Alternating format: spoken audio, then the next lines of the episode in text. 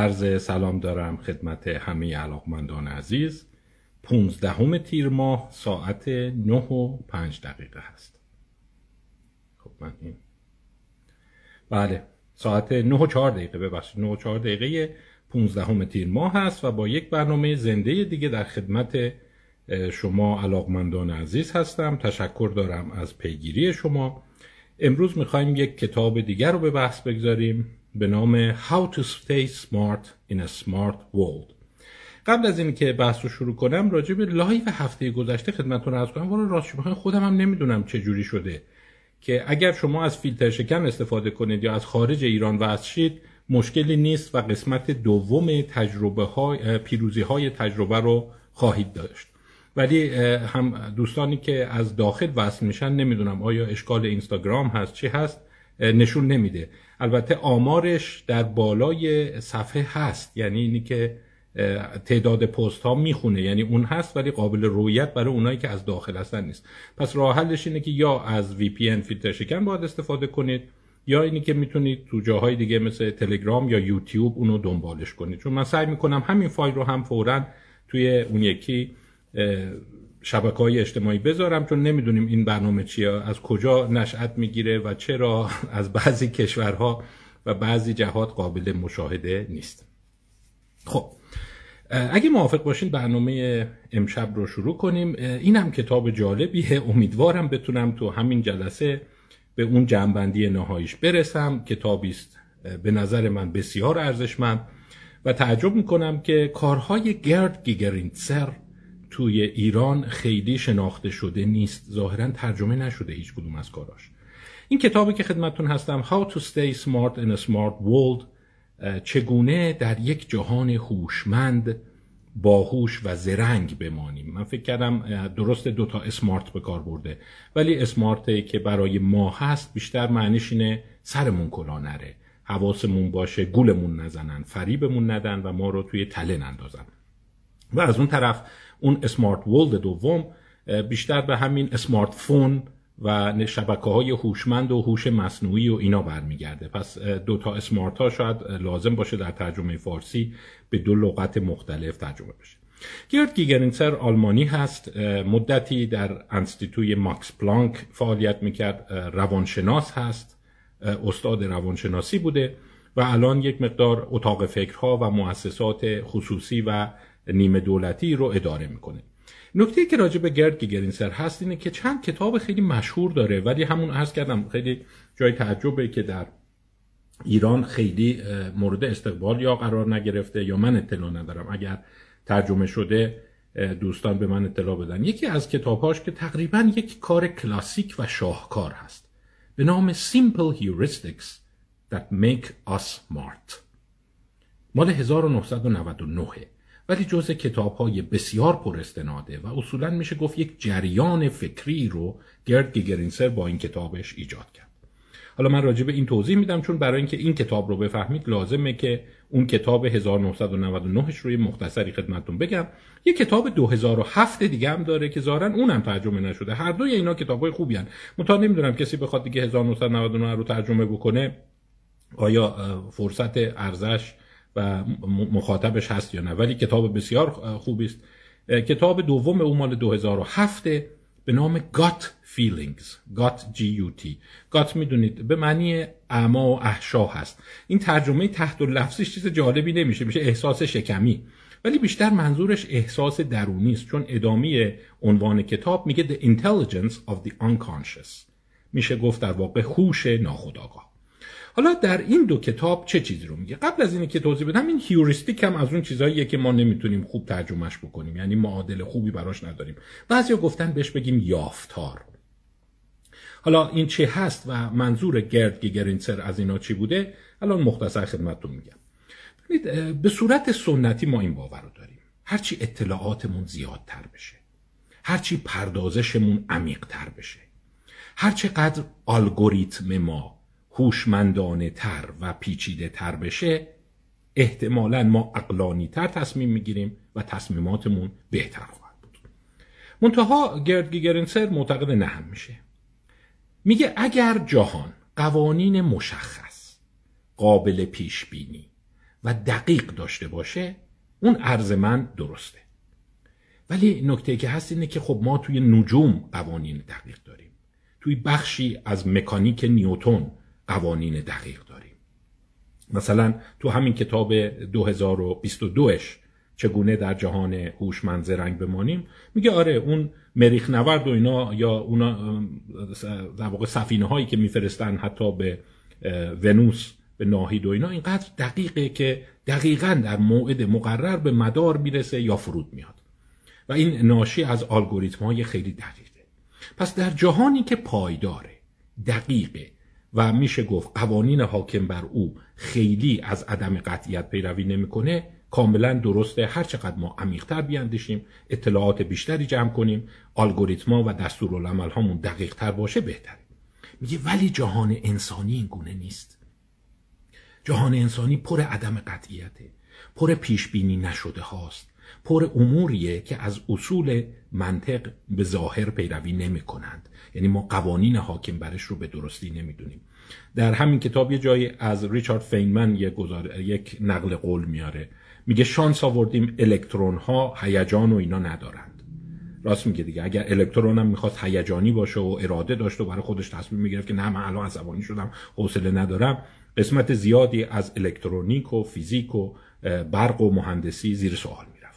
و این سوال حالا صحبتش اینه. میگه گاهی در سیستم های انسانی که در واقع سیستم های پیش بینی ناپذیرند پر از وقایع عدم قطعیت هستند یا به قول نسیم طالب که ای گیگرینسر به او استناد می‌کنه پر از قوهای سیاه هستند. یعنی وقایعی که قابل پیش بینی نشده بودند و می اومدن در اون صورت گاهی افزایش اطلاعات شما.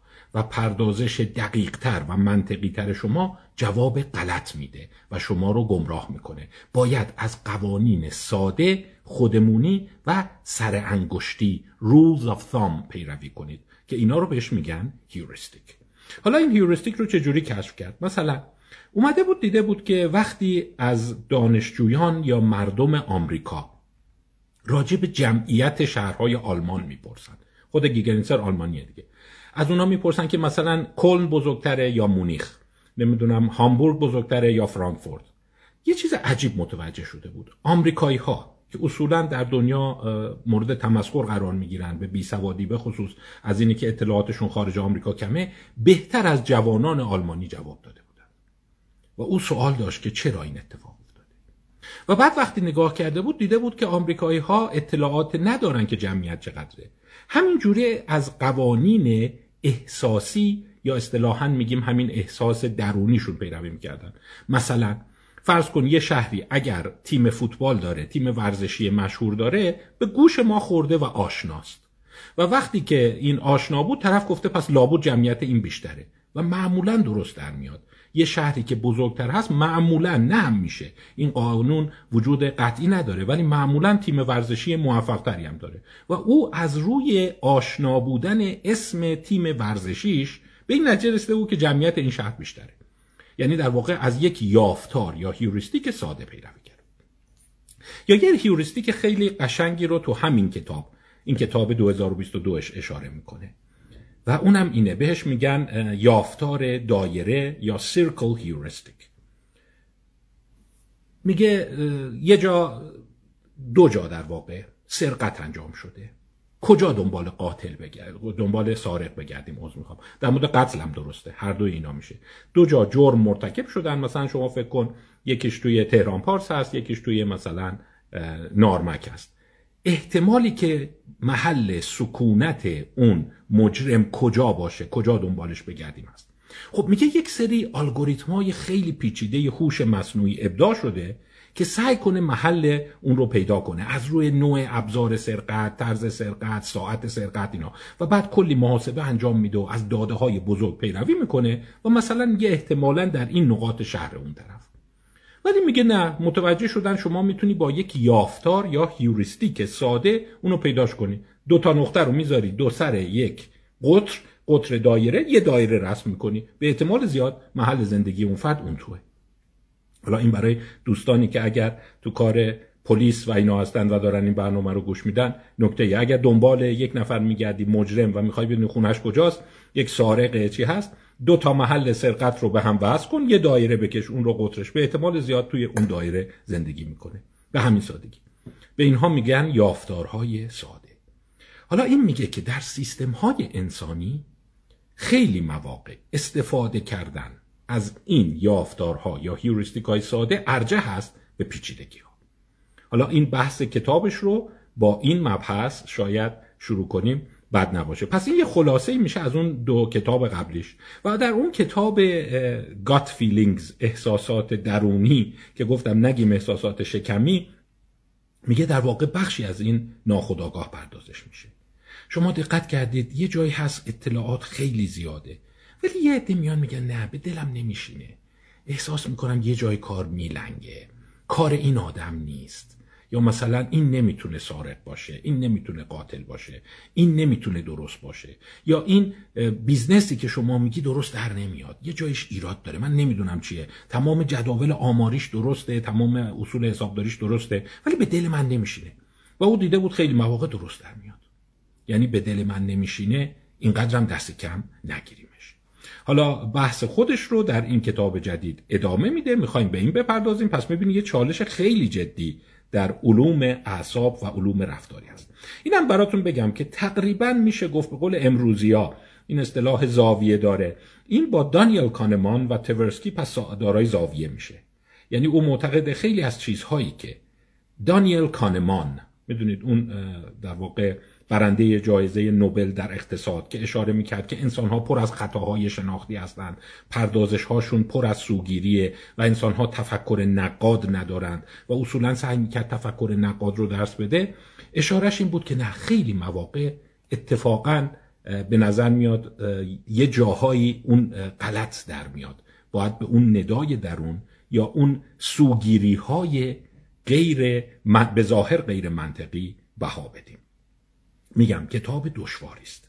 من یه نگرانی هم دارم که کارهای گرد گرینسر تعبیر بشه به علم ستیزی به خرد ستیزی. یعنی یه عده بیان بگن که ها دیدی گفتیم مثلا علم همش خطا می‌کنه. دیدی گفتیم این پردازش خیلی پیچیده و ریاضیات و حسابگری و اینا درست جواب نمیده. من همجور دیمی چیزی میگم درست در میاد.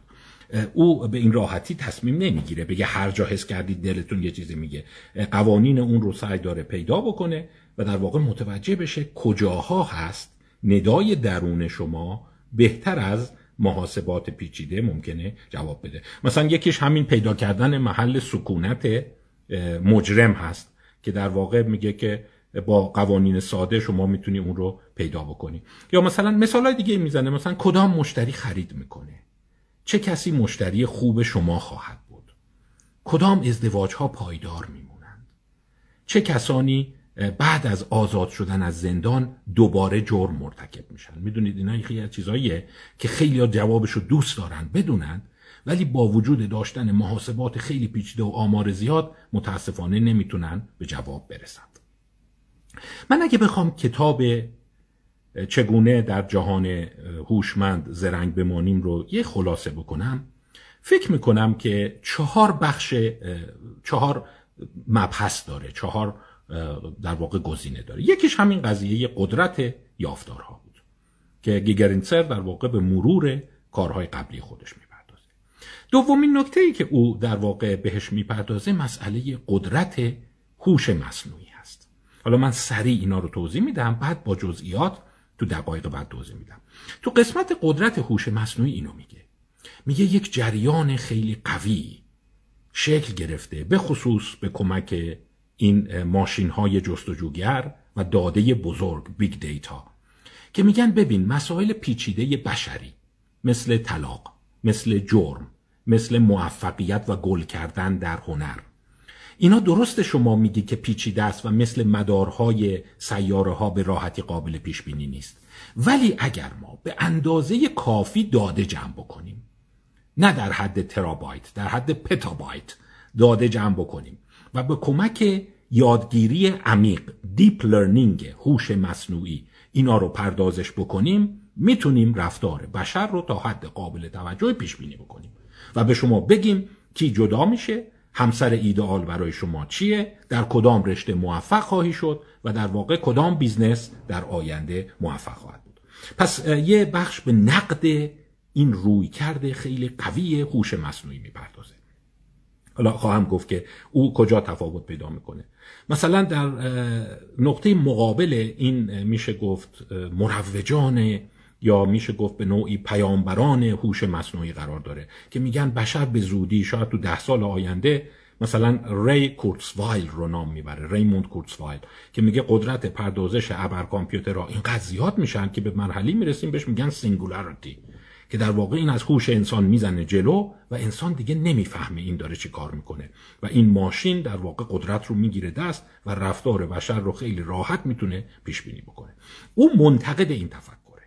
پس بخش دیگری که در کتابش هست نقد رویکرد هوش مصنوعی یا AI مدرن هست قسمت سومی که بگم تو کتابش هست به مسئله surveillance capitalism می‌پردازه. کاپیتالیزم نظارتگر.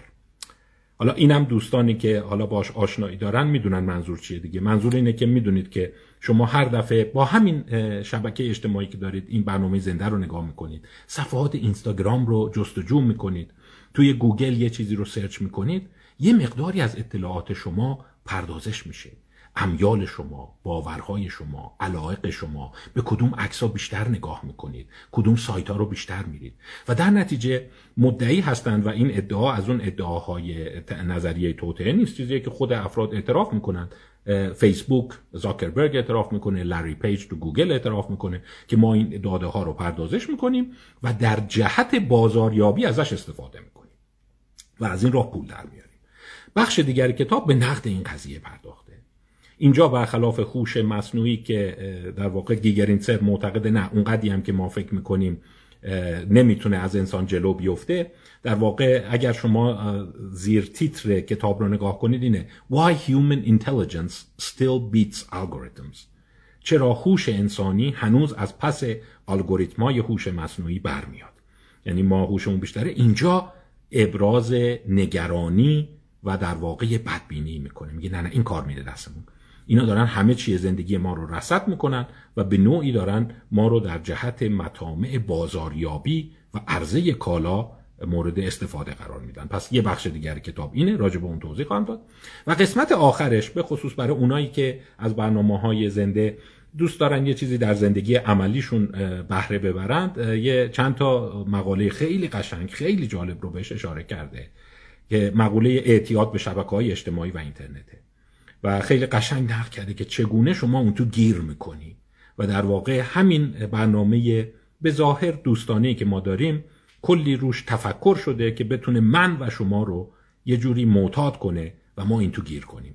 البته نه به نیت اینی که بخواین شما مطلب علمی یاد بگیریم به این نیتی که سرتون تو گوشی باشه و وقتی سرتون تو گوشی هست زمان زیادی رو از شبکه استفاده کنین که او بتونه تبلیغات به شما بفروشه و در واقع پول در بیاره. و در واقع اعتیاد به شبکه های اجتماعی و آثار مخرب اون رو نقد کرده. پس این یک چارچوب کلی از کتاب بود. اگر موافقین به یه ذره جزئیات بیشتر بپردازیم. فکر می‌کنم اون قسمت آخرش به خصوص اگر نوجوان تو خونه دارید خیلی مهمه چند تا مقاله بود که اصلا من خودم یه جوری واقعا میشه گفت بختم برد. رفتم اصل مقاله رو در آوردم براتون یه مقدار توضیح خواهم داد. و یه مقدار گراف و اینا هم داره. و نقل قولای قشنگی هم داره. یکی از نقل قولاشو بذارید برای شروع کار براتون بخونم. The problem isn't the rise of smart machines but the dumbing down of humanity. Astra Taylor. میگه مشکل ظهور ماشین های هوشمند نیست. عضو می‌خوام ابله شدن انسان هاست یعنی میگه همینجور که داریم میریم جلو خب اونا دارن هوش مصنوعی زیاد میشه از اون طرف هم انسان ها دارن افت می‌کنن ساده میشن راحت گول می‌خورن راحت تو تله میفتن اصلا قدرت تحلیلگریشون تضعیف میشه و به نوعی برده این ماشین عظیم اعتیاد آور میشن. و البته باز یه چیزی هم خدمتتون بگم گیگرینسر جز آدم های نسبتا مثبته. مثلا ما اون کتاب surveillance capitalism شوشانا زوبوف رو بخوایم مقایسه بکنیم او خیلی بدبینانه تره او یه جوری از رویکرد منتها علیه ضد سرمایداری و چپ نگاه می‌کنه که همه رو بدبخت کردن همه رو دارن در واقع به نوعی برده خودشون می‌کنن. نه گیگرینسر واقعا منصفانه است و اگر شما آثارش رو بخونید تئوری توطعه اینکه بشریت رو به انحطاطه آی بدبخت شدیم دیگه هممون برده ماشین خواهیم شد و آینده ای نداریم. به قول معروف اون ادبیات دوم و گلوم در واقع شوم و آینده تاریک نیست. خیلی دید روشن و قشنگی داره و راهکارهایی هم ارائه میده. به خصوص اون فصل آخرش خیلی قشنگه که والدین چه بکنن و هوشیار باشیم چه جوری از این شبکه ها خوب استفاده بکنیم. و تو دامی که برای ما طراحی کردن که فقط سرمون تو گوشی باشه و عکس نگاه کنیم نیفتیم. خب بیایم ببینیم این روانشناس برجسته چه چیزهایی رو داره. یعنی سر واقعا جز اون افراد برجسته و اون شاید صد نفر اول تو حوزه روان باشه. خب بحث رو با فصل اولش شروع کنیم.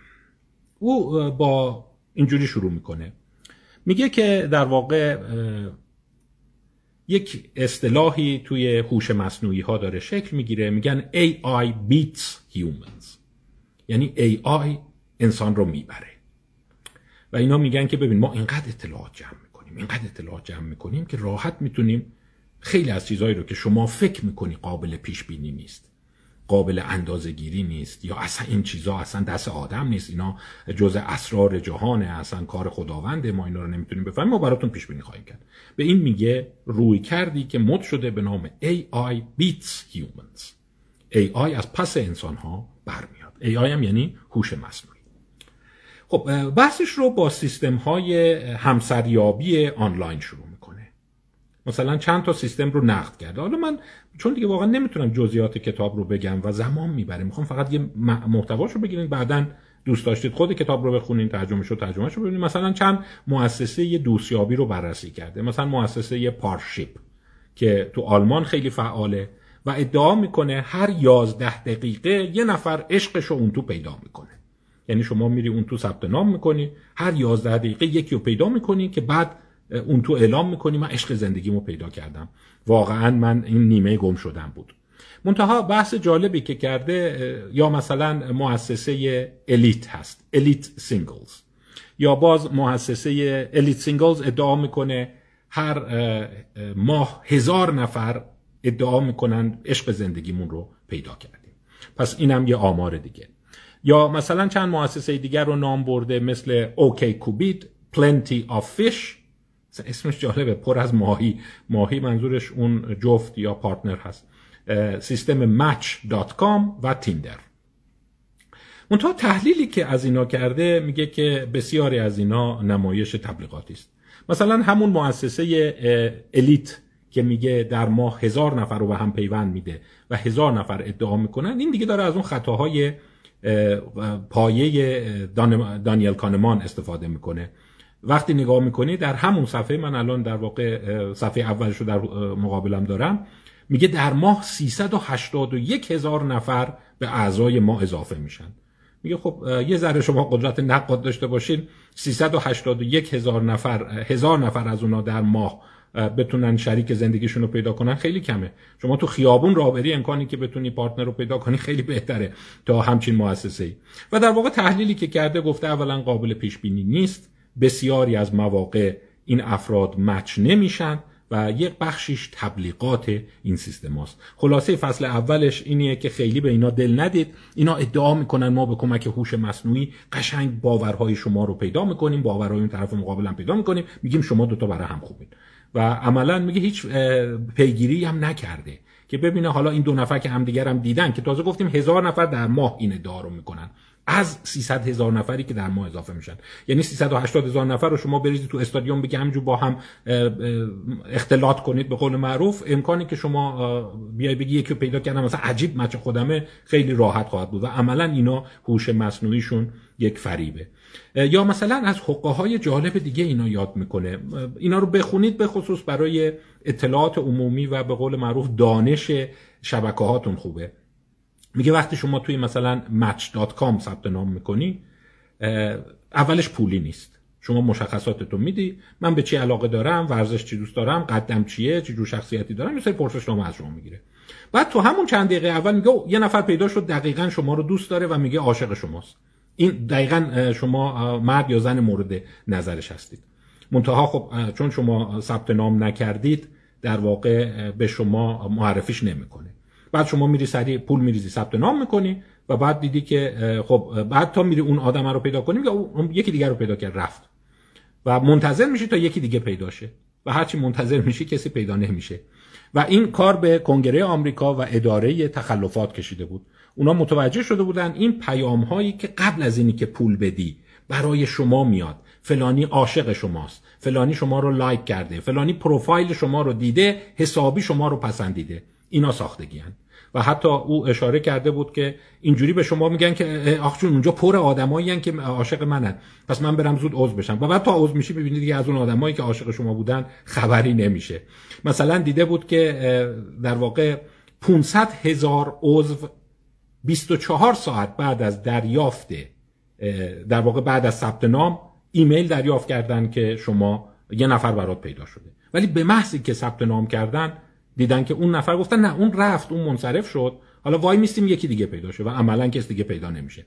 پس می‌بینید خیلی از اینها حقوقهایی هست که مثلا اون اداره میشه گفت ترید اداره بازرگانی آمریکا این رو حتی سو کرده بود که این سر مشتری رو داری کلا می‌ذاری. از الکی میگی کلی مچ برات پیدا کردن. وقتی طرف پول میده پای عمل می‌رسه مچی رو رو نمی‌کنی و در نتیجه کاهش پیدا می‌کنی. خب او اشاره کرده بود که آره پس می‌بینی این هوش مصنوعی اونقدری که ما فکر می‌کنیم پس تو این قضیه موفق نبوده. چرا موفق نیست؟ میگه برای دلایل مختلف داره دیگه. اولا رفتارهای بشر قابل پیش بینی نیست. هر چقدر داده زیاد داشته باشی. ثانیا خیلی از اینها ممکنه اصلا اون تو حقه باشه فریب باشه طرف غلط نوشته دروغ نوشته. یا اصلا در واقع ما قوانین اینی که کی از کی خوشش میاد رو هنوز به درستی نمی‌دونیم. حتی اگر میلیون ها در واقع داده میلیون ها که از کنم میلیارد ها داده داشته باشیم. مثلا او اشاره می‌کنه میگه آره در 1997 تونستیم قهرمان شطرنج جهان رو به کمک هوش مصنوعی ببریم. یا آلفا زیرو مثلا می‌تونه تو هر بازی ورق و اینا شما رو ببره. یا یک کامپیوتری ساخته بودن به نام واتسون در 2011 که همه شرکت کننده ها رو توی اون بازی جپردی که اطلاعات عمومی تو آمریکا هست برده بود. می‌گفت آره تو اینا میشه. ولی تو حوزه هایی که رفتار پیچیده است مثل پیدا کردن همسر یا در واقع به نوعی پیش بینی کردن اینی که کی جرم مرتکب میشه کی مرتکب نمیشه ما به راحتی نمی‌تونیم از هوش مصنوعی استفاده کنیم. این دیدگاه اوست. البته اینم بهتون بگم. وقتی من این رو مقایسه کردم مثلا شما اگر کتابی قبلا یادتون باشه براتون معرفی کرده بودم دانیل ساسکیند که صحبت کرده بود او خیلی مثبت نگاه می‌کرد. می‌گفت از طریق یادگیری عمیق اون deep learning که در هوش مصنوعی هست ما به زودی می‌تونیم مرزهای خیلی مهمی رو رد بکنیم. و در واقع این سوالاتی که در واقع گیگرینسر میگه شدنی نیست رو شدنیش کنیم. حالا باز مثال های دیگری می‌زنه مثلا در فصلهای بعدش اینا خالی از لطف نیست. شما مثال هاش رو نگاه کنید و یه جوری به قول معروف گوشی بیاد دستتون. یکی از مثالهایی که این مثال خیلی شایعه.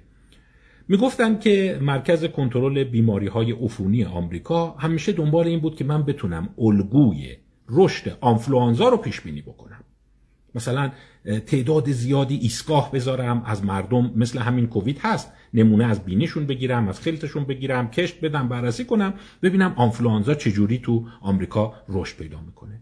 گوگل در سال در واقع 2009 و اینا ادعا کرده بود که نه من اتفاقا می‌تونم با هوش مصنوعی به شما الگوش رو نشون بدم. و الگوی من از روی جستجویی است که افراد از علائم آنفلوانزا می‌کنن. یعنی هر کسی که وقتی سردرد میشه آبریزش داره استخوان درد داره میره تو گوگل سوال می‌کنه مثلا این علائم چیه درمانش چیه اون تو تایپ می‌کنه و بعد من از روی هوش مصنوعی می‌تونم ببینم که اوه توی یه شهری چرا همه دارن اینو سوال می‌کنن؟ پس یه سوش جدید اومده بعد شهر بعد کجاست و همینجور میره جلو. و بعد یه سری نمودار رسم می‌کنه که ببین چقدر قشنگتر از CDC اون مرکز کنترل بیماری ها من می‌تونم رشد آنفلوانزا رو پیش بینی کنم. صرفا از روی لغاتی که مردم تو گوگل جستجو می‌کنن. خب مثلا گیگرینسر نشون داد که این خیلی قشنگ می‌رفت جلو تا یکی تو 2009 و دیگری تو 2015 به طرز فاحشی دچار اشتباه شد. چجوری؟ میگه تو 2009 الگوی آنفلوانزا عوض شد و بیشتر با علائم اسهال و درد شکم اومد و ماشین هوشمند گول خورد و اشاره کرد که هیچ نشانی از افزایش آنفلوانزا نیست. در صورتی که کل شهر رو برداشته بود. تو 2013 عضو می‌خوام. تو 2013 اتفاق چی شد؟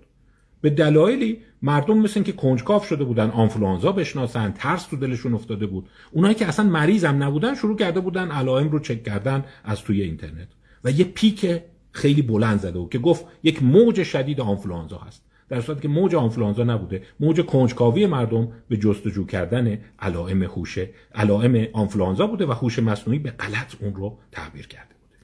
حالا باز مثال های خیلی زیادی رو می‌زنه که بعضیاش واقعا بامزه است. یعنی حالا ممکنه شما بگین که خب این منتقد هوش مصنوعیه. این مثال ها رو رفته گشته تو کلی موارد پیدا کرده.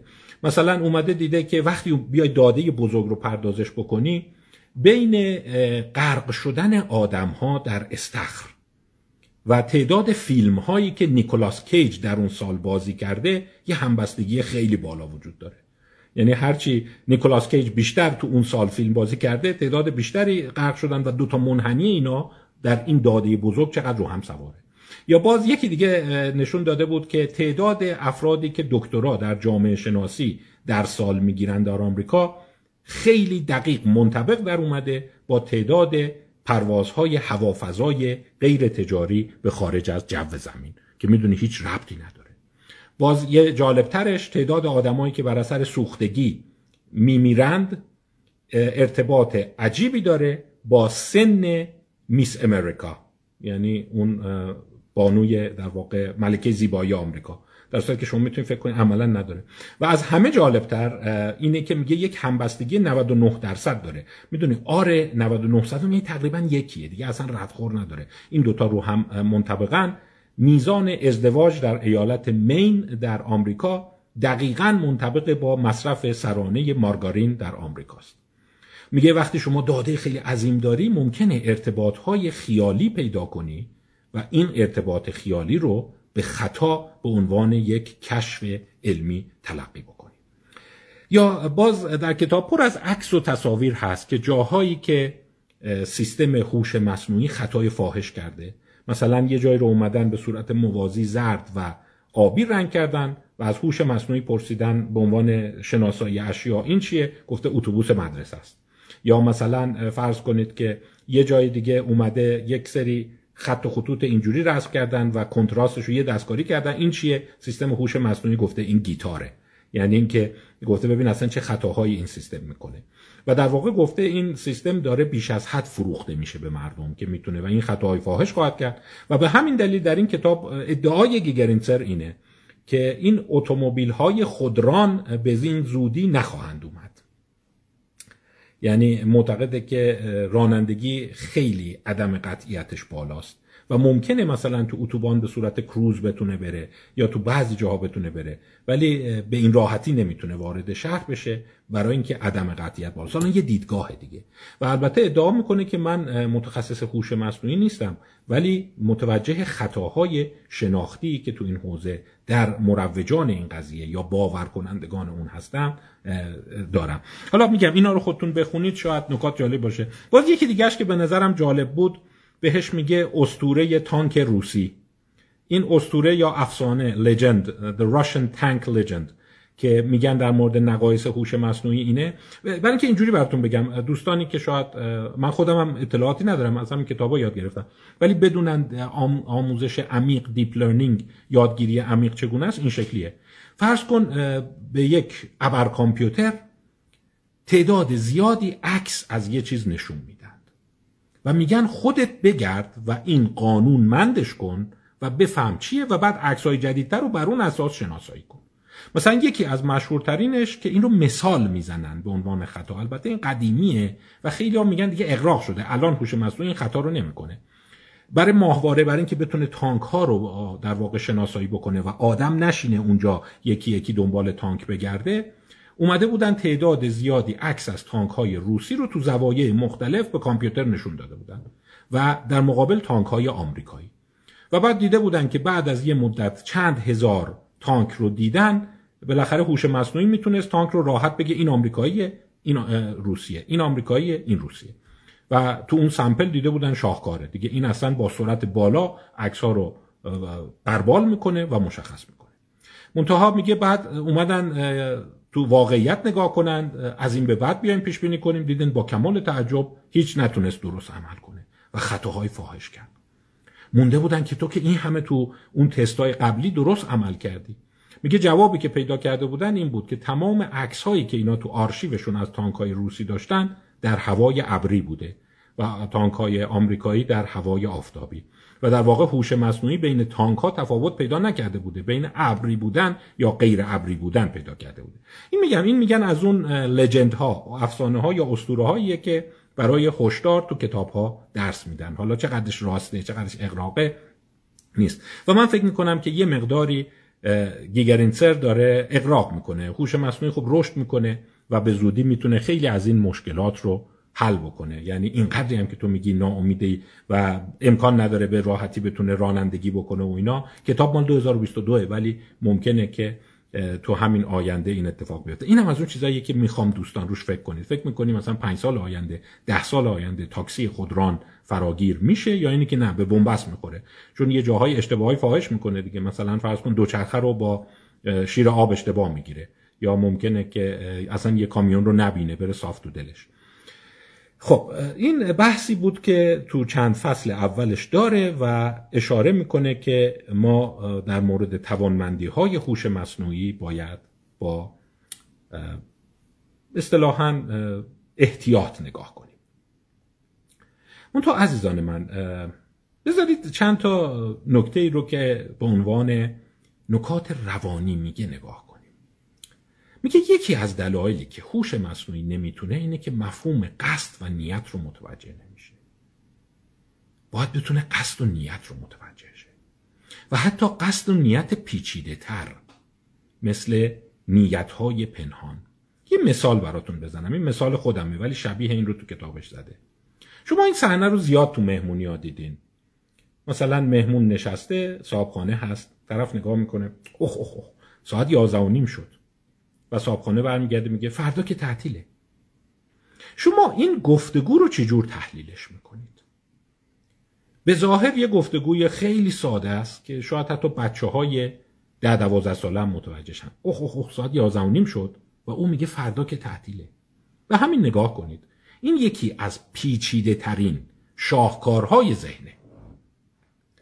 ساعت یازده نیم شد. یعنی دیر شده. فکر کنم باید بریم.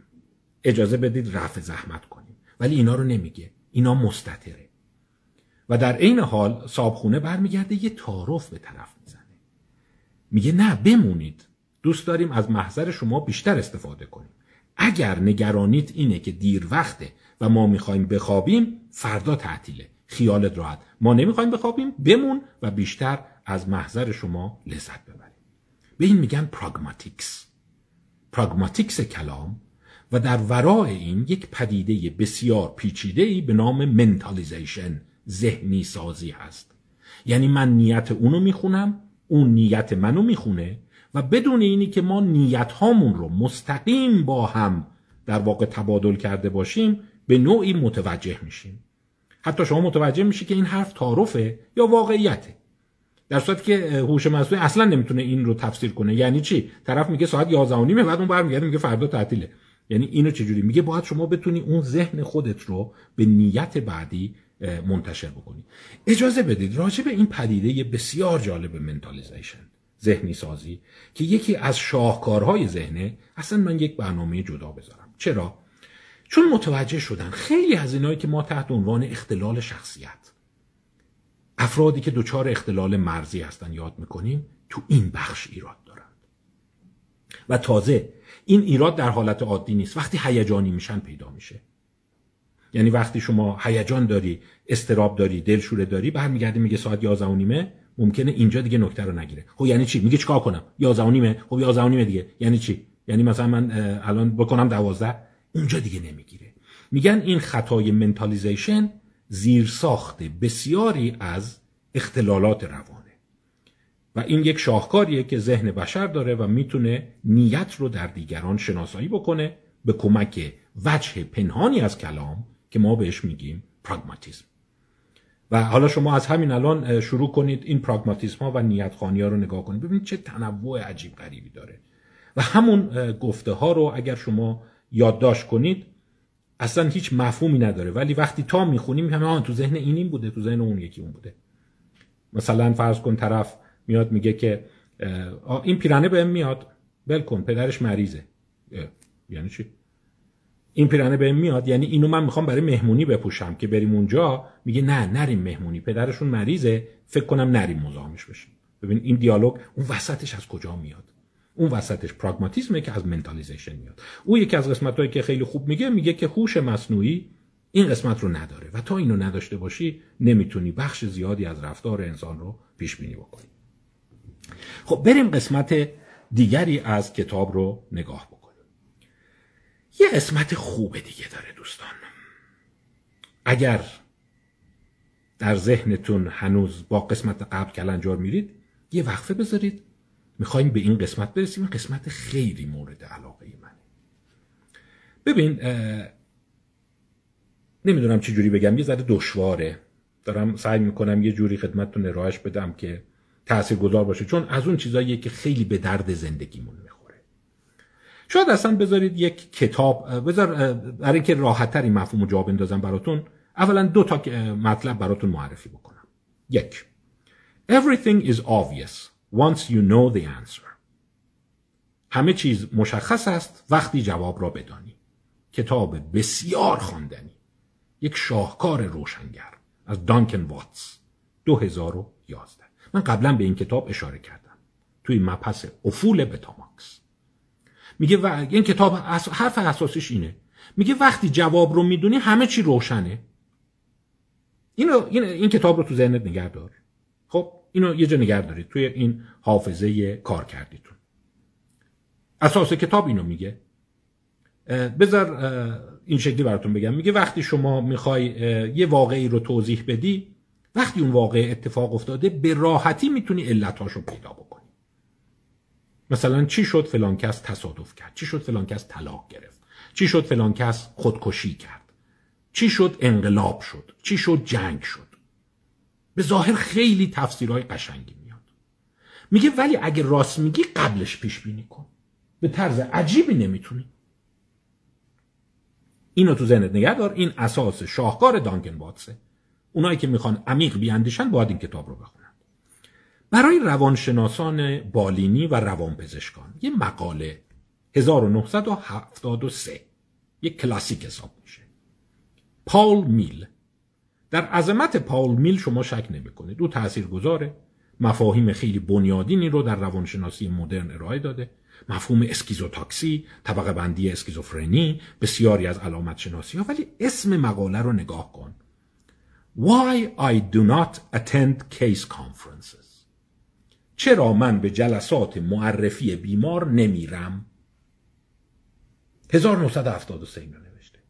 شما دیدی جلسات معرفی بیمار میری. یک کیسی رو برای شما معرفی می‌کنن که خودکشی کرده. کیسی رو معرفی می‌کنن که مثلا به مادرش حمله کرده. کیسی رو معرفی می‌کنن معتاد شده. کیسی رو معرفی می‌کنن طلاق گرفته. و اونجا تفسیرگر که هیچ زیر سوال نمیبریمش. تختهش نمی‌کنیم. میاد داستان رو خیلی قشنگ برای شما نقد می‌کنه. میگه کودکیش اینجوری بوده. همسرش این ویژگی ها رو داشته. این ویژگی با این ویژگی مقابل شده باعث اختلاف شده فشار رفته بالا بعد فشار کار پیدا شده. این باعث شده خودکشی کنه این باعث شده طلاق. یعنی خیلی قشنگ گذشته رو می‌توان توصیف کرد به نوعی که شما اصلا حس می‌کنید چقدر تفسیر قشنگ بود. این مقاله رو بخون. ولی پاول میل میگه من از این معرفی بیماران نمیرم. چرا جلسات رو نمیری؟ برای که او معتقد خیلی از این چیزا داستان سراییه. توهین به کسی نشو. حالا قطع نکنید. امیدوارم اینستا اینجا قطع نکنه. منظورش چیه؟ برگردیم به همون پیشبینی طلاق. دیده بود که سیستم های هوشمند ادعا می‌کنن که تا 87 درصد 90 درصد 95 درصد می‌تونن توی یه نمونه بهشون بدی. ای پردازش می‌کنن طلاق رو میگن. میگن اینا از هم طلاق می‌گیرن. ولی میگه خیلی خوب. حالا این نرم افزار رو بیا بذاریم تو زندگی زوجای جوان. می‌بینه اون موقع قدرت تشخیصش میشه 21 درصد. از 95 درصد میشه 21 درصد. و وقتی اومدن میزان پایه طلاق رو نگاه کردن 16 درصد 17 درصد می‌گفتن خب از من سکم مینداختی تقریبا همین بود دیگه. مثل اینا که کنکور میرن میگن مثلا امتیازش شد چند؟ شد 25 درصد. خب میگه همینجور تصادفی هم می‌زدی باید 25 درصد می آوردی دیگه یک چهارم سوالا رو. پس نتونسته پیش بینی کنه. این داستانش کجاست؟ مشابه همین رو دوستان من میگم این از اون بحث های ترسناک زندگیه. شما تو تفسیرهای اقتصادی سیاسی اجتماعی می‌بینید. چه شد جنگ شد؟ چه شد انقلاب شد؟ و خیلی قشنگ طرف برای شما داده رو میگه. این نارضایتی اینجوری شد تورم اینجوری شد بیکاری اینجوری شد این اینجوری شد اینجوری, اینجوری شد و بعد این شد. ولی ما از کتاب مثل همین Everything is obvious once you know the answer یا از اون کتاب فیلیپ تتلاک پیشبینی آینده متوجه ایم که وقتی به همین آدما که به این قشنگی زندگی یک انسان رو توضیح میدن به این قشنگی وقایع اجتماعی رو توضیح میدن. میگن خب حالا بگو ببینیم سال بعد به نظر شما جنگ میشه یا نمیشه؟ سال بعد قیمت نفت میره بالا یا میاد پایین؟ سال بعد نمی‌دونم وضعیت اوکراین چی میشه؟ آیا یک سال دیگه جنگ اوکراین تموم شده یا نه؟ از این چیزای سوال. می‌دونید فیلیپ تتلاک اصلا این کار رو می‌کنه. یک روانشناس بسیار مشهور. و چیز عجیبی که در آورده اینه اکثریت افراد قدرت پیش بینیشون بخار میشه در اون لحظه. یعنی همونی که خیلی قشنگ داره زندگی شما رو براتون تفسیر می‌کنه که چرا به اینجا رسیدی؟ وقتی میگه خب حالا از این به بعدش رو بیا بگو غلط در یه تو که اینقدر گذشته منو خوب تفسیر کردی. پس اینقدر قشنگ به قول چیز خم و چم ذهن منو خوندی. پس چرا من حرفا نمی‌تونی آینده رو پیش بینی کنی؟ این یکی از ابرچالش های بشری است. دوستان من. و اگر بپرسی واقعا اگر من بخوام چهار پنج تا از چیزی که تو زندگی چراغ راه خودم کردم یکیش اینه. گذشته رو خیلی راحت میشه تفسیر کرد و یک خطاب شما میده. یک توهم میده که من فهمیدم قضیه و بعد که برمیگردی همون قوانین رو می‌خوای به آینده اعمال کنی اتفاق نمیافته. جالبه تو همین کتابم از یوگی برا باز نام برده. یوگی برا یادتون هست که همون که حرفای بامزه می‌زد. البته گفته این حرف بامزش رو فقط یوگی برا نزده. نیلز بور فیزیکدان نابغه و مشهور و مارک تواین هم گفته. و داستانش اینه که گفته پیش بینی کردن خیلی سخته به خصوص در مورد آینده. ببین توی این تنز یه نکته عمیق هست. میگه شما وقتی داده ها رو داری گذشته مردم رو خوب می‌تونی توضیح بدی. ولی نمی‌تونی آیا یعنی گذشته رو خوب می‌تونی پیش بینی کنی. به این میگه خطا خطای تیرانداز تکساسی Texas sharpshooter fallacy Texas sharpshooter fallacy Texas sharpshooter fallacy چیه دوستان من؟ میگه ببین شما فکر کن داری یه جا تیراندازی می‌کنی. اول تیراندازی کنی بعد بری سیبل رو بکشی. یعنی شما اگر تیرت به خطا رفته می‌تونی بیای اون سیبل رو یا هدف رو اون ور بکشی که تیرت به, به خطا نرفته. این کاری است که ذهن ما می‌کنه.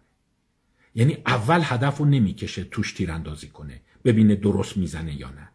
اول که زده بعد هدف رو دور اون تیرایی که خورده می‌کشه. اصطلاح قشنگی گیگرنزر برای این گذاشته. بهش میگه Texas sharpshooter fallacy به بیان دیگه. میگه وقتی شما مثلا می‌فهمی یک نفر خودکشی کرده میگردی مثل همون تیرانداز تکساسی هدف رو اونجا رسم می‌کنی. خب مادر سختگیر بوده بله. دیگه بذار بگم تو مدرسه درساش پایین بوده بله.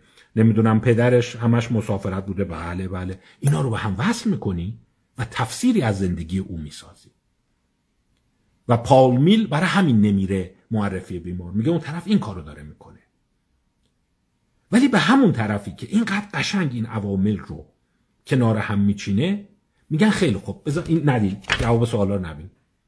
بگو ببینم از این هزار نفر چند تاشون خودکشی خواهند کرد؟ از این هزار ازدواج چند تاشون طلاق خواهند گرفت؟ از این هزار از این هزار کشور که نداریم از این 20 کشور تو کدومشون انقلاب خواهد شد؟ کی رئیس جمهور خواهد شد؟ خراب می‌کنه دیگه نمی‌تونه.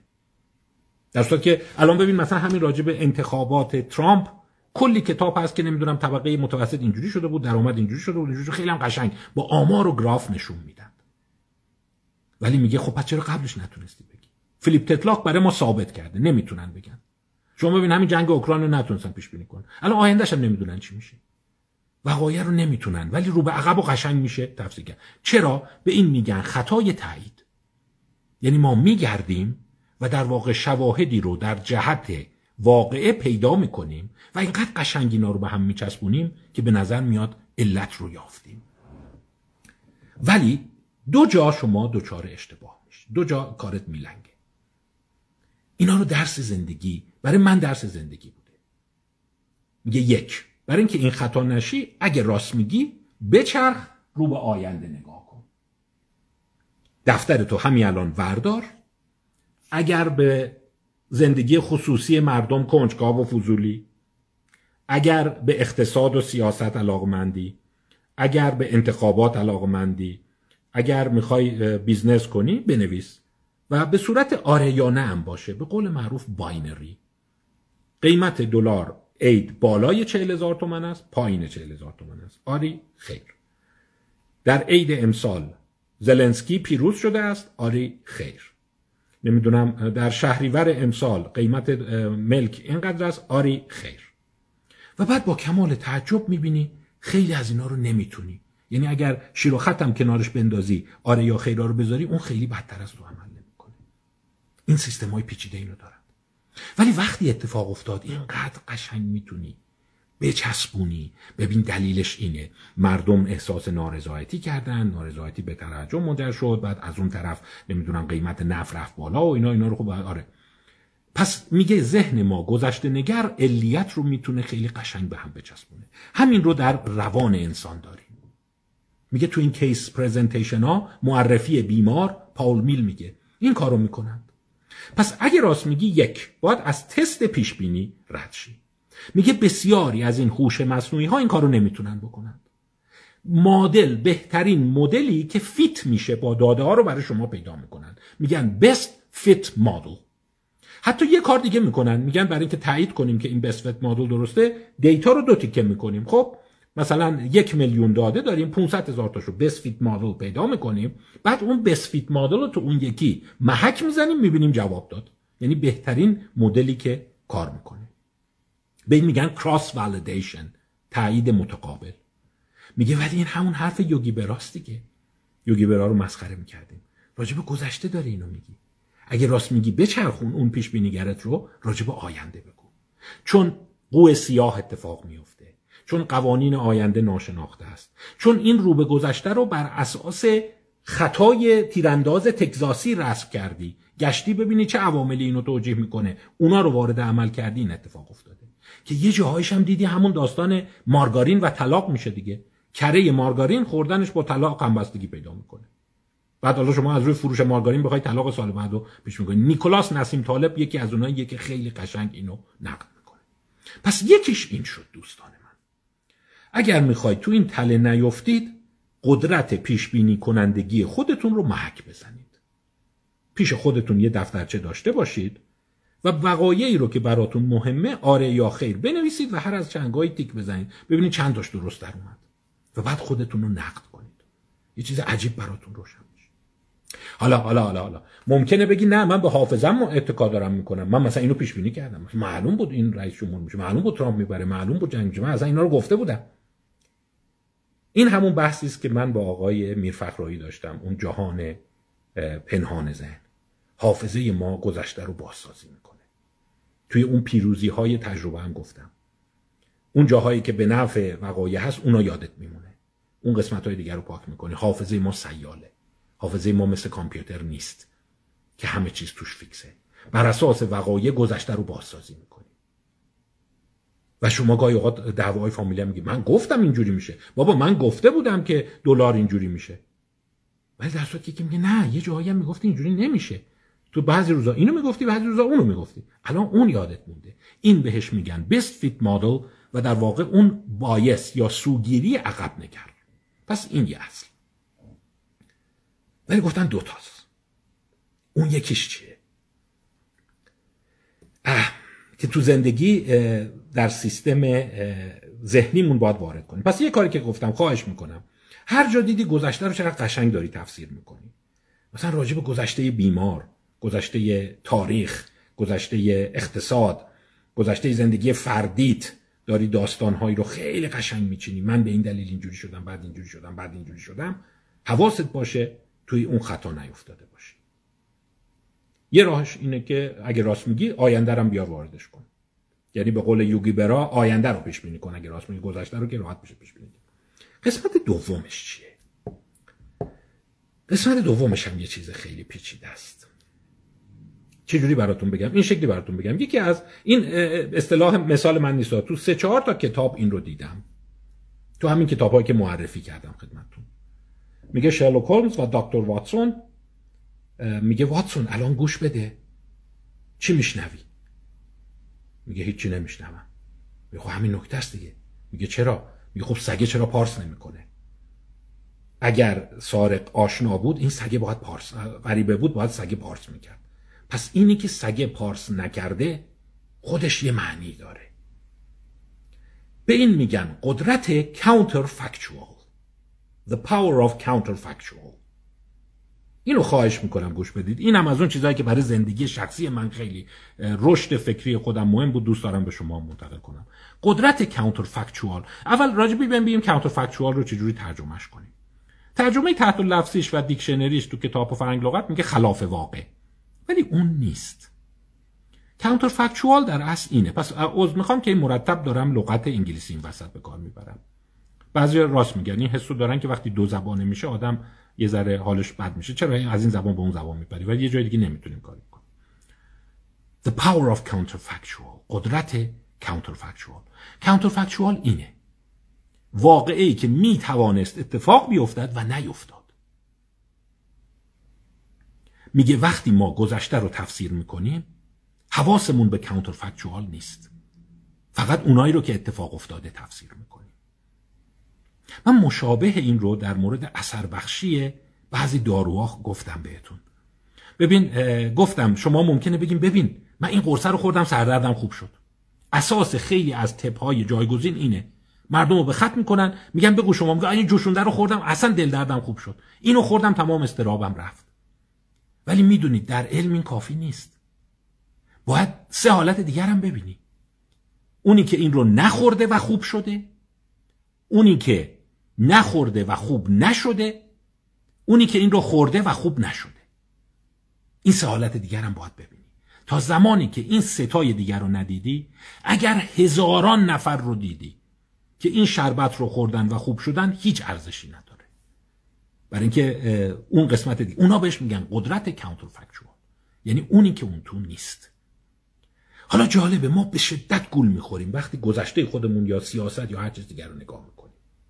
و یکی از انتقاداتی که من به تئوری توطعه دارم اینه.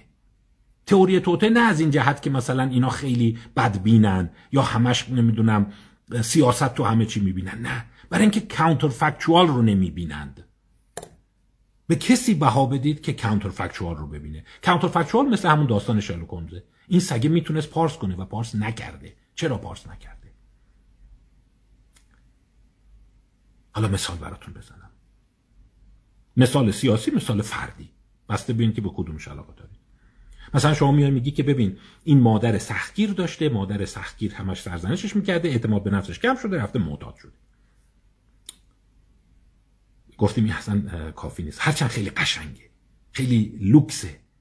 ولی می‌تونی بگی که خب ببین این مادره مثلا این ویژگی هم داشته. ولی اینجوری نشده.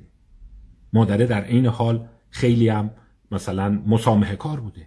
ولی این نرفته مثلا دوست دختر پیدا بکنه. چرا اون اتفاق نیفتاده؟ در که ما تو آنالیز هامون اون نمیاریم. یا توی سیاست خیلی پررنگ تره ببینید مثلا خیلی از طرفداران توطعه من میگم غلط یا دروغ راستش رو اصلا کاری ندارم. می‌دونید مثلا ترور کندی رو اون گزارش وارن گفت که نه کار نهادهای دولتی نبوده. در صورتی که طرفداران تئوری توطعه میگن نه کار CIA بوده کار اف بوده خودشون کشتنش اینا.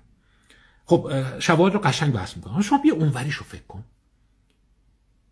می‌تونستن ترامپ رو هم ترور کنن و نکردند یعنی اینی که اون واقع اتفاق نیفتاده اینم تو آنالیز شما باهات باها داشته باشه.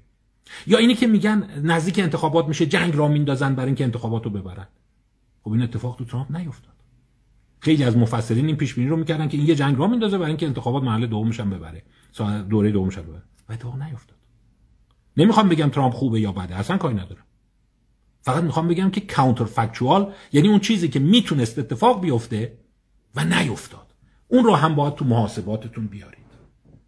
مثلا این آدم معلوم بود از روز اول سرقت می‌کنه و به من نارو می‌زنه. خب در اونجا هم می‌تونست بزنه و نزد. یا فلانجا هم شما گردن زیر تیغش بود ولی کارت نکرد. اون رو هم باید تو محاسباتت بیاری. و چون کانتر فکچوال رو نمیاری آینده رو نمی‌تونی پیش بینی کنی.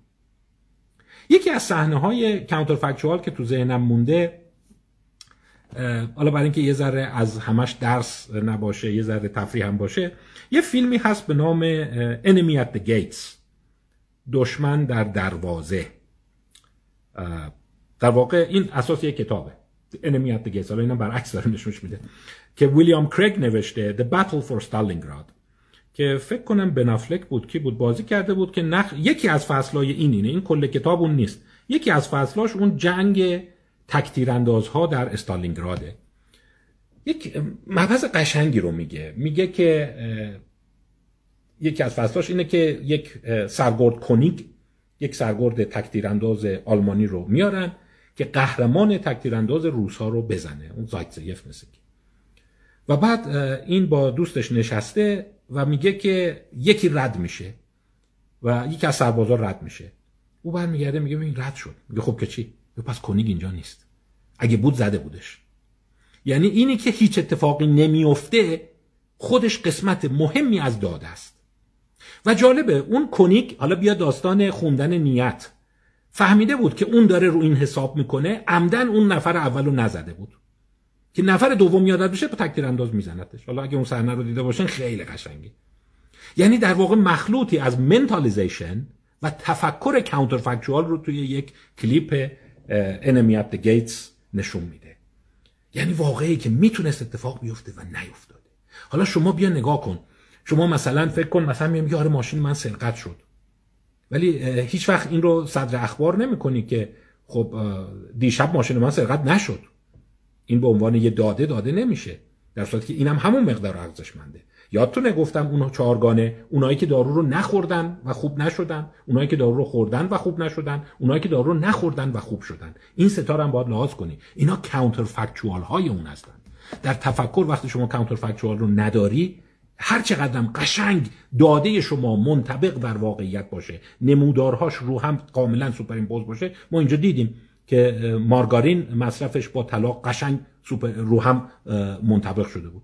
ولی باز داده ارزشمندی نیست. یعنی علیت رو و تاثیرگذاری رو شما نمی‌تونی ببینید پس خواهشم اینه دوستان بیایم این مسئله رو هم یه جوری تو جامعه رواج بدیم.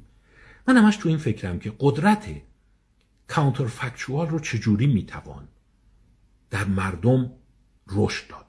چه برای زندگی فردیشون؟ ببین این بچه مثلا شما میگی آره اینجوری بیا این کارو کردی درس نخونی قبول نشدی.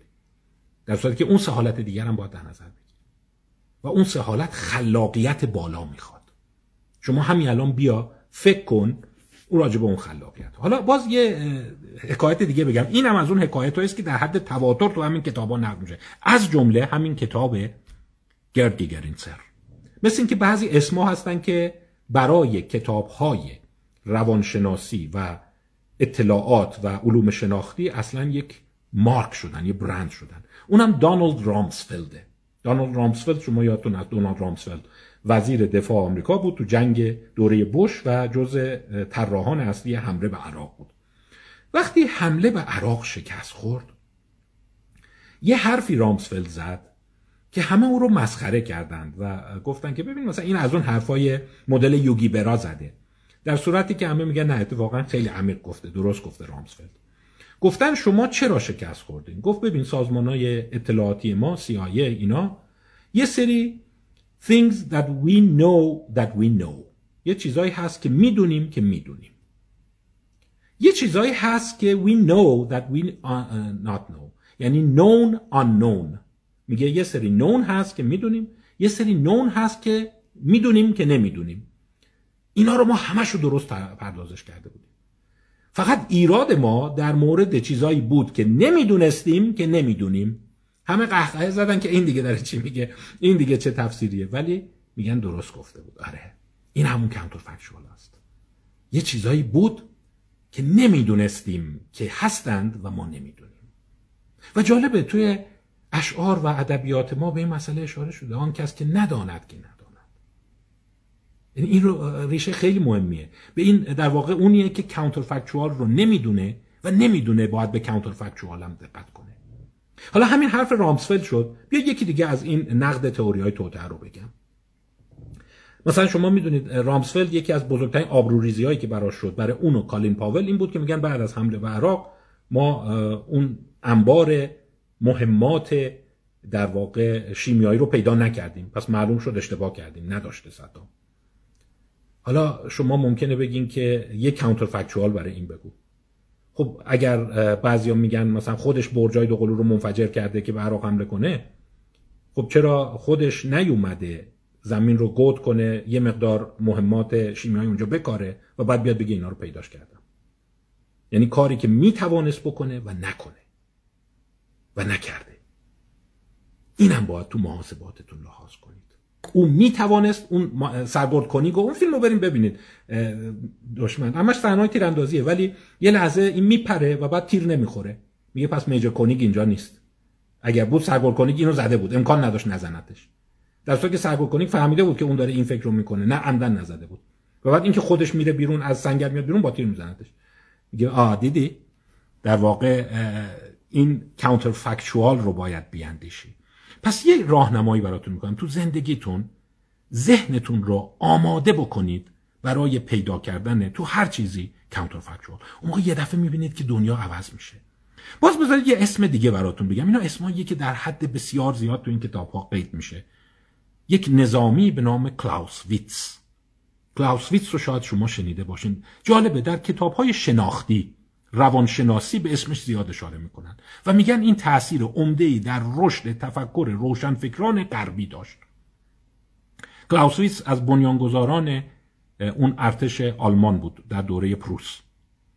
خیلی قشنگ به این مسئله اشاره کرد و میگو ببین هر چیزی رو که می‌بینی هفتاد و پنج درصدش وهم و قبار و مهالوده و مابقیش هم فریبه. به عبارت دیگر او جز پیش قراولان ترویج تفکر کانتر فکچوال تو جامعه بود که اون می‌توان مثلا دشمن می‌توانست این کار رو بکنه و نکرده. این به همین مقدار اهمیت داره که این کار رو کرده. در صورتی که ذهنهایی که با خطای تایید کانفرمیشن بایس کار می‌کنن سریع فقط اون قسمت رو می‌بینن.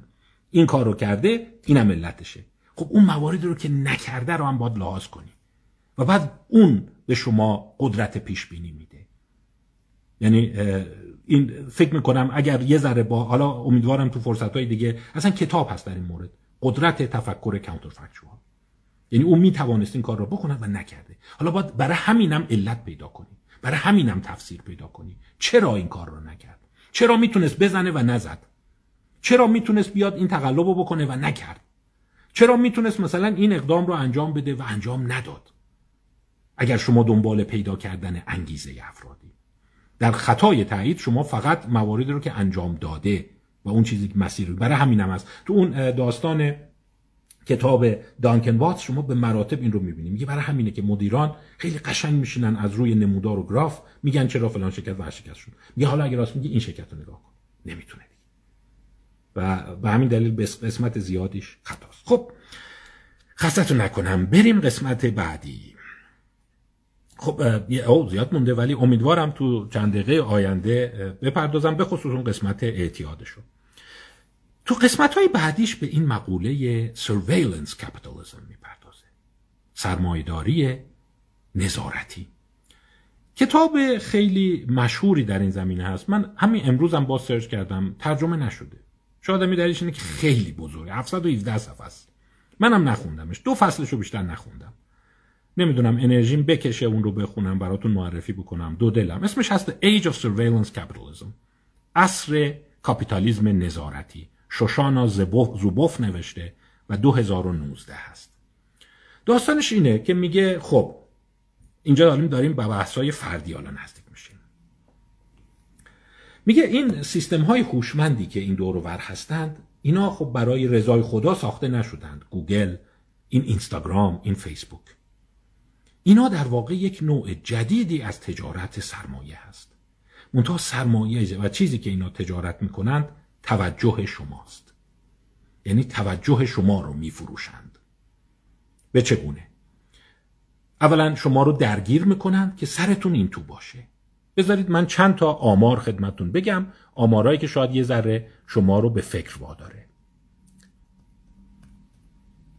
من رو اسلاید براتون بگم دقیق تر باشه. بله. یک چیزی حدود چهار میلیارد و 600 میلیون نفر دارن الان از شبکه های اجتماعی استفاده می‌کنن. چهار میلیارد و 600 میلیون نفر. خیلیه یعنی اکثریت بشر داره از شبکه اجتماعی. شبکه اجتماعی هم حالا الان به اساس شدت استفاده بهتون میگم. فیسبوک یوتیوب واتساپ اینستاگرام ویچت اینا پنج تای اول هستند چهار و شیش دهم میلیارد. هر کدوم از این چهار و شیش دهم میلیارد در روز فکر می‌کنین چقدر سرشون تو این شبکه هاست؟ دو ساعت و بیست و هفت دقیقه. این دوتا رو در هم ضرب کن. یعنی در روز یک چیزی حدود ده میلیارد ساعت مردم سرشون توی این چهار تاست. فیسبوک، واتساپ، ویچت و اینستاگرام و یوتیوب. خب این توجه عظیمی است که مردم در واقع توی این شبکه ها می‌ذارند این شبکه ها برای چی ساخته شدن؟ میگه در واقع میاد این کار رو می‌کنه. در اینم جز جملات فردی است که برای رشد فردی مهمه. الان میگن به زودی نادرترین کالا توجه میشه. یعنی اینقدر اموری که حواس شما رو پرت کنه فراگیر میشه که شما دیگه نمی‌تونی تمرکز کنی. هی مرتب حواست پرت میشه. مرتب سرت تو گوشیده. مرتب میگه آینه بذار چک کنم. ببینم فلانی چی شد فلان سایت چی شد آخرین اخبار چیز چی شد.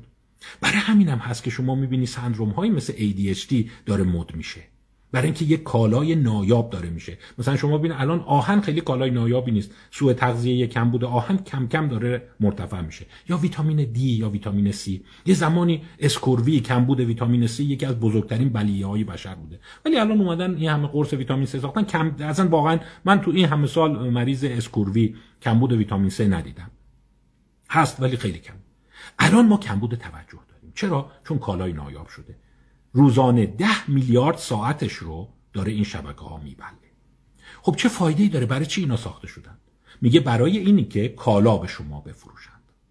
در واقع این توجه شما رو به یک عرضه کننده کالا میدن که او از قالب آگهی به شما در واقع تبلیغات کنه و فروش خودش رو ببره بالا. یعنی عجب گیری افتادیم. توجه منو دارن میبلن برای اینکه به یک عرضه کننده خدمات یا کالا بفروشند که او به من آگهی معرفی کنه و از این راه پول در میارن و شبکه رو میچرخونند. و گرد گیگرینسر میگه پول زیادم در میارن یه نکته خیلی قشنگ میگه. میگه الان پولدارترین انسانهای روی زمین صاحبان این سیستم ها هستند. و در واقع بهترین مغزها رو اونجا گذاشتند.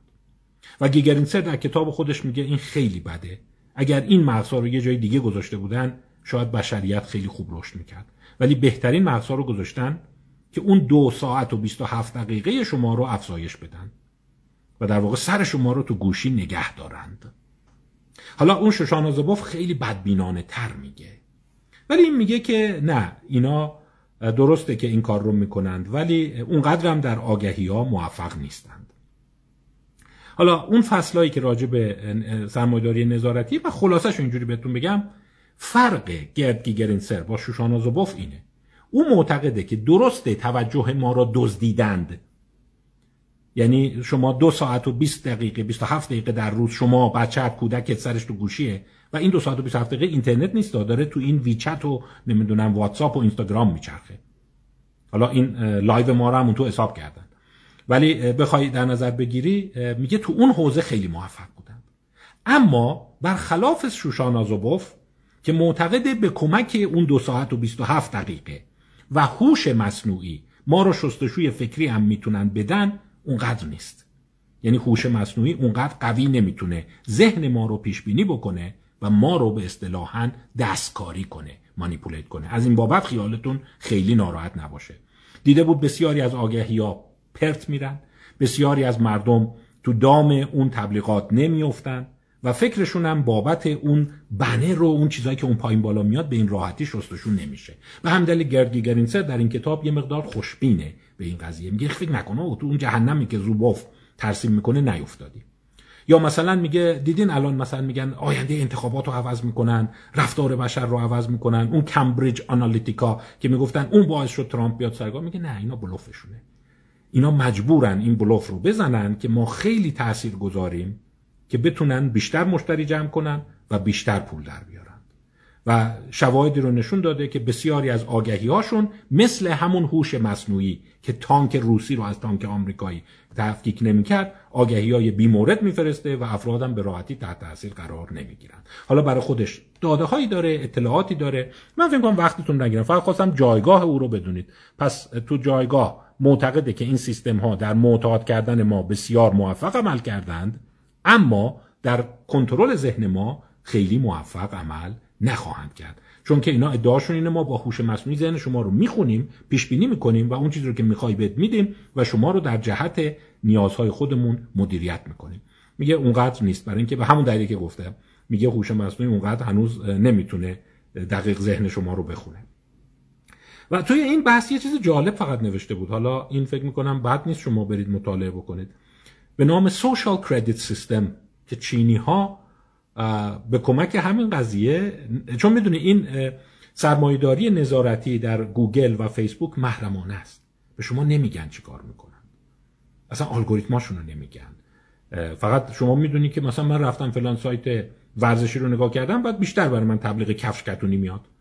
و عجیبه مثلا من دارم راجع به فوتبال نگاه می‌کنم بعد یه دفعه تبلیغ مثلا تور اون کشوری که فوتبال توش برگزار شده میاد. یعنی این در این حده و نمی‌دونیم چجوری این کار می‌کنه. ولی مثلا کشور چین میگه یک سیستمی رو درست کرده که خیلی علنیه. یعنی شما رفتارهای اجتماعیتون رو نمره میدن الگوریتم گذاشتن براش. اگر شما برید به سرای سالمندان سر بزنید به والدینتون سر بزنید کار خوب انجام بدید نمرتون توی اینترنت میره بالا خلاف انجام بدید میاد پایین و بعد اون ابزاری میشه برای اینکه بعدا بهت وام بدن استخدامت بکنن و غیره. یعنی یک ماشین عظیم هوش مصنوعی برای قربالگری رفتار آدما درست کردن. حالا بخونید چیز بدی نیست. اما بیایم به اون قسمت آخرش بپردازیم. گفتیم گرد گرینسر معتقده که این سیستم ها در معتاد کردن ما بسیار موفق عمل کردند. بذارید چند تا نکته بگم. این همون بخشیه که گفتم شاید به دردتون بخوره به درد فردیتون بخوره. اون آمارا رو گفتم خدمتتون دیگه. اون همه در واقع اتفاق افتاده. میگه ببین از اسکینر نام می‌بره. اسکینر بورس فردریک اسکینر از اون اندیشمندان بزرگ تاریخ بشری است. او در واقع یکی از بنیانگذاران اصلی رفتارگرایی است و شرطی شدن عامل رو کشف کرده می‌دونید یکی از داستانهای خیلی مشهور اسکینر که اونم حالا ممکنه ساختگی باشه اینه که میگه با یک ابر اندیشمند دیگر بشری اریک فروم توی پنل نشسته بودن اسکینر یه دونه یادداشت میده به چند تا از اون وریا میگه می‌خوای من یه کاری کنم؟ اریک فروم هی دستشو اینجوری اینجوری کنه. شرط میبندی. چون اریک فروم مثلا عادت داشت اینجوری حرف می‌زد و اینا. میگه خب بکن ببینیم ببینیم چیه. اینم میشینه به اریک فروم نگاه می‌کنه. اریک فروم هر موقع که دستشو اینجوری می‌کرد سرشو اینجوری می‌کنه. و هر موقع که دستشو اینجوری نمی‌کرد یه جای دیگر نگاه می‌کنه. میگه تو اون جلسه چند دقیقه ای اینقدر این پیش میره این کار و اریک فروم این حرکت رو تکرار می‌کنه که ساعت از دستش باز میشه و میفته. این دیگه حالا راویش نمی‌دونیم روایت درست بوده یا نه ولی در محافل روانشناسی مشهور است. گرد گرینسر میگه ما عین همین کار رو با استاد خودمون کردیم که اینو به ما درس داده بود بدون اینکه خودش بفهمه. اومدیم با بچه های کلاس تو دوره دانشجویی گفتیم بچه ها این شما سمت چپ کلاس نشستید سمت راست کلاس نشستید. استادم این جلو راه میره. وقتی اومد سمت چپ جلوی شما همه اینجوری اینجوری کنید. و اونایی که سمت راست نشستن وقتی استاد رفت سمت راست نگاش نکنید. سرتون رو بگیرید پایین. میگه بعد چند دقیقه دیدیم استاد داره تو سمت چپ میچرخه. و بعد با هم قرار بعدی گذاشتیم. گفتیم حالا سمت راست بیایم این کارو بکنیم. و بعد استاد رفته بود اون ورهی میچرخید. یعنی با همین سرتکون دادن ساده رفتار شرطی میشه که اون اقدام رو ادامه بدید. این اساس شرطی شدن عامله. حالا ممکنه شما بگین همین که سرشو اینجوری می‌کنه خب چه ارزشی داره؟ میگن تایید گرد گیگرینسر معتقد یکی از ابرکشف های شبکه های اجتماعی توسط فیسبوک صورت می‌گیره و الان جلوی من داره دیده میشه. همین قلبایی که میره بالا. اون دگمه like ی که شما می‌زنید. میگه انسان با کبوتر و موش آزمایشگاهی هیچ فرقی نداره. میفته تو دام و تله like زدن و like دیدن. و جالبه می‌دونید فیسبوک like رو تصادفی کشف کرد. او می‌گفت می‌تونی زیر عکس دیگران کامنت بذاری بعد دیده بود بعضی هی همش می خوبه عالیه خوبه عالیه. گفت خب اگه تایپ کنم ما این علامت می‌ذاریم خوب عالیه اینو بزنن. بعد متوجه شد که ای چه چیز جالبی شده. این هم یکی از اون چیزای پیچیده بشره که سر اموری که به ظاهر هیچ ارزشی نداره شما می‌تونی معتاد شید از سرتکان دادن گرفته. راست میگه من این تجربه رو توی تدریس دارم. یعنی وقتی می‌بینی سه چهار نفری دارن سر اینجوری تکون میدن آدمی به اونا خیره میشه. یا با, با اونا شروع می‌کنه دیالوگ کردن. بعد اونی که مثلا داره یه دیگه نگاه می‌کنه دیگه اصلا تو کلاس فراموشش می‌کنی. یه ارتباط یک به یک برقرار میشه. این لایک هم همینه. و در واقع گیگرینسر یه مقاله جالب هست. بذارید ببینم. بله. توی نیچر کامیونیکیشن چاپ شده. بیورن لیندستروم 2021 A computational reward learning account of social media engagement. مدل کامپیوتری یادگیری پاداش در درگیر شدن در شبکه های اجتماعی اساس صحبتش اینه این مقاله که گرد گیگرینسر بهش اشاره کرده دوستان شما دارید عرایز من رو گوش می‌دید امیدوارم براتون قابل استفاده باشه شبکه عکس رو نگاه می‌کنید نمی‌دونم تو شبکه فعالید. اون دو ساعت و 27 دقیقه به خیال خودتون سرگرمی دارید دارید چیز یاد می‌گیرید تفریح می‌کنید جوک می‌خونید. ولی ادعای این مقاله و ادعای گرد گیگرینسر اینه. اون دو ساعت و 27 دقیقه بیشتر از نصفیش به خاطر اون کلید لایکه کلید لایک شما رو معتاد می‌کنه منو معتاد می‌کنه. و میگه ناخداگاهه اصلا شما فکر نکن. تو این مقاله چجوری ثابت کرده؟ اومده یک میلیون پست اینستاگرام رو بررسی کرده رو چهار هزار نفر. قشنگ. حالا باز شما ممکنه بگین این با هوش مصنوعی این کار کرده هوش مصنوعی همین الان زیر سوال بردی. آره این انتقاد رو به گردگیگرینسر میشه وارد کرد. ولی نشون داده که ارتباط بسیار فشرده ای هست بین تعداد لایکی که یه نفر می‌گیره و سرعتی که پست بعدی رو می‌ذاره. به عبارت دیگر بیا یه ذره افراطی من براتون توضیح بدم. درسته ما داریم اینجا با هم مطلب رد و بدل می‌کنیم. شما عکس نگاه می‌کنی توی اینستا اینا. ولی اساس دو ساعت و 27 دقیقه شما گیر کردنتون مثل موش عذر می‌خوام یا کبوتر که دوست داشتنی تره در نک زدن در این کلیک زدن است. شما که کلیک می‌زنی به اون طرف یه احساس پاداش تو ناخودآگاهش میدی. پس اون کارش رو تکرار می‌کنه. در این حال شما با کلیک زدن خودت یه احساس mastery می‌کنی. اسم می‌کنی تاثیرگذارم. پس اینو ادامه میدی. و به عبارت دیگر اگر ما بیایم این چند تا آماری رو که این بالای صفحه ها هست تعداد follower تعداد ویو تعداد کامنت تعداد کلیک رو پاک بکنیم میگه قدرت شبکه های اجتماعی بخار میشه میره هوا. به عبارت دیگر اینا ماشین های معتاد ساز هستند که هوشمندانه طراحی شده شما رو نگه دارند. حالا مثال می‌زنه. میگه ما بعضی بازی ها هست. حالا من بازیاش رو بلد نیستم. مثلا کاو کلیکر یا ویلا فارم اینا. که میگه اینا اساسش خیلی ساده است. شما رو گیر میندازه که مثلا اینو کلیک کن. بعد مثلا تا این اومد دوباره کلیکش کن. مثل که همونطور که کبوتر نک می‌زنه شما گیر می‌کنی و این رفتار رو ادامه میدی و بعد خلاصی ازش نداری. گیگرنزر میگه به کمک چند اختراع. دگمه لایک. قسمت comments. شمارشگر comments. شمارشگر viewer شمارشگر follower و دینگ notification و همچنین autoplay یعنی این که تموم میشه شما رو میفرسته یه جای دیگه شما رو توی این شبکه گیر انداخت و این مغزها به قدری قشنگ محاسبه اسکینری کردند که ماکسیموم گیر انداختن رو برای شما داشته باشه. چون شما می‌دونید مثلا من براتون بگم اگر من هر دفعه یه مطلب میگم شما یه لایک بزنی این خیلی اعتیاد آور نیست. اینو شما خودتونم متوجه شدید اسکینر این رو کشف کرد. زمانی خیلی اعتیاد آور میشه که من یه مطلبی رو میگم مثلا 10 تا لایک می‌خوره. بعد یه مطلب دیگر رو میگم یه دفعه 500 تا لایک می‌خوره. و من نمی‌دونم چرا. و اینی که نمی‌دونم چرا برام اتفاق افتاد شبیه همون قماره. شما یه دست بازی می‌کنی میبازی یه دست بازی می‌کنی یه دفعه پول زیاد می‌بری. به این میگن تقویت غیر متناوب تصادفی. و اسکینر متوجه شده بود این خطرناکترین و اعتیاد آورترین سیستم وابسته سازی است و این رو توی این ماشین های جکبات به کار می‌برن. حالا حتی گرگی میگه چه بسا این بازی رو توی شبکه هم کرده باشند مثلا شما دیدی یه پستت خیلی ویو می‌خوره. بعد خیال می‌کنی که مطلبش خیلی خوب بود. بعد یکی دیگه کمتر ویو می‌خوره. فکر می‌کنی نه این یه ایراد داشت. ولی نکنه بسا اینا دارن یه مقدار این بازی رو مثل ورقم انجام میدن. در نتیجه شما همش این ویرت میمونه اون احساست میمونه. بذار ببینم چی میشه. امروز چرا پنج نفر follow نکردن؟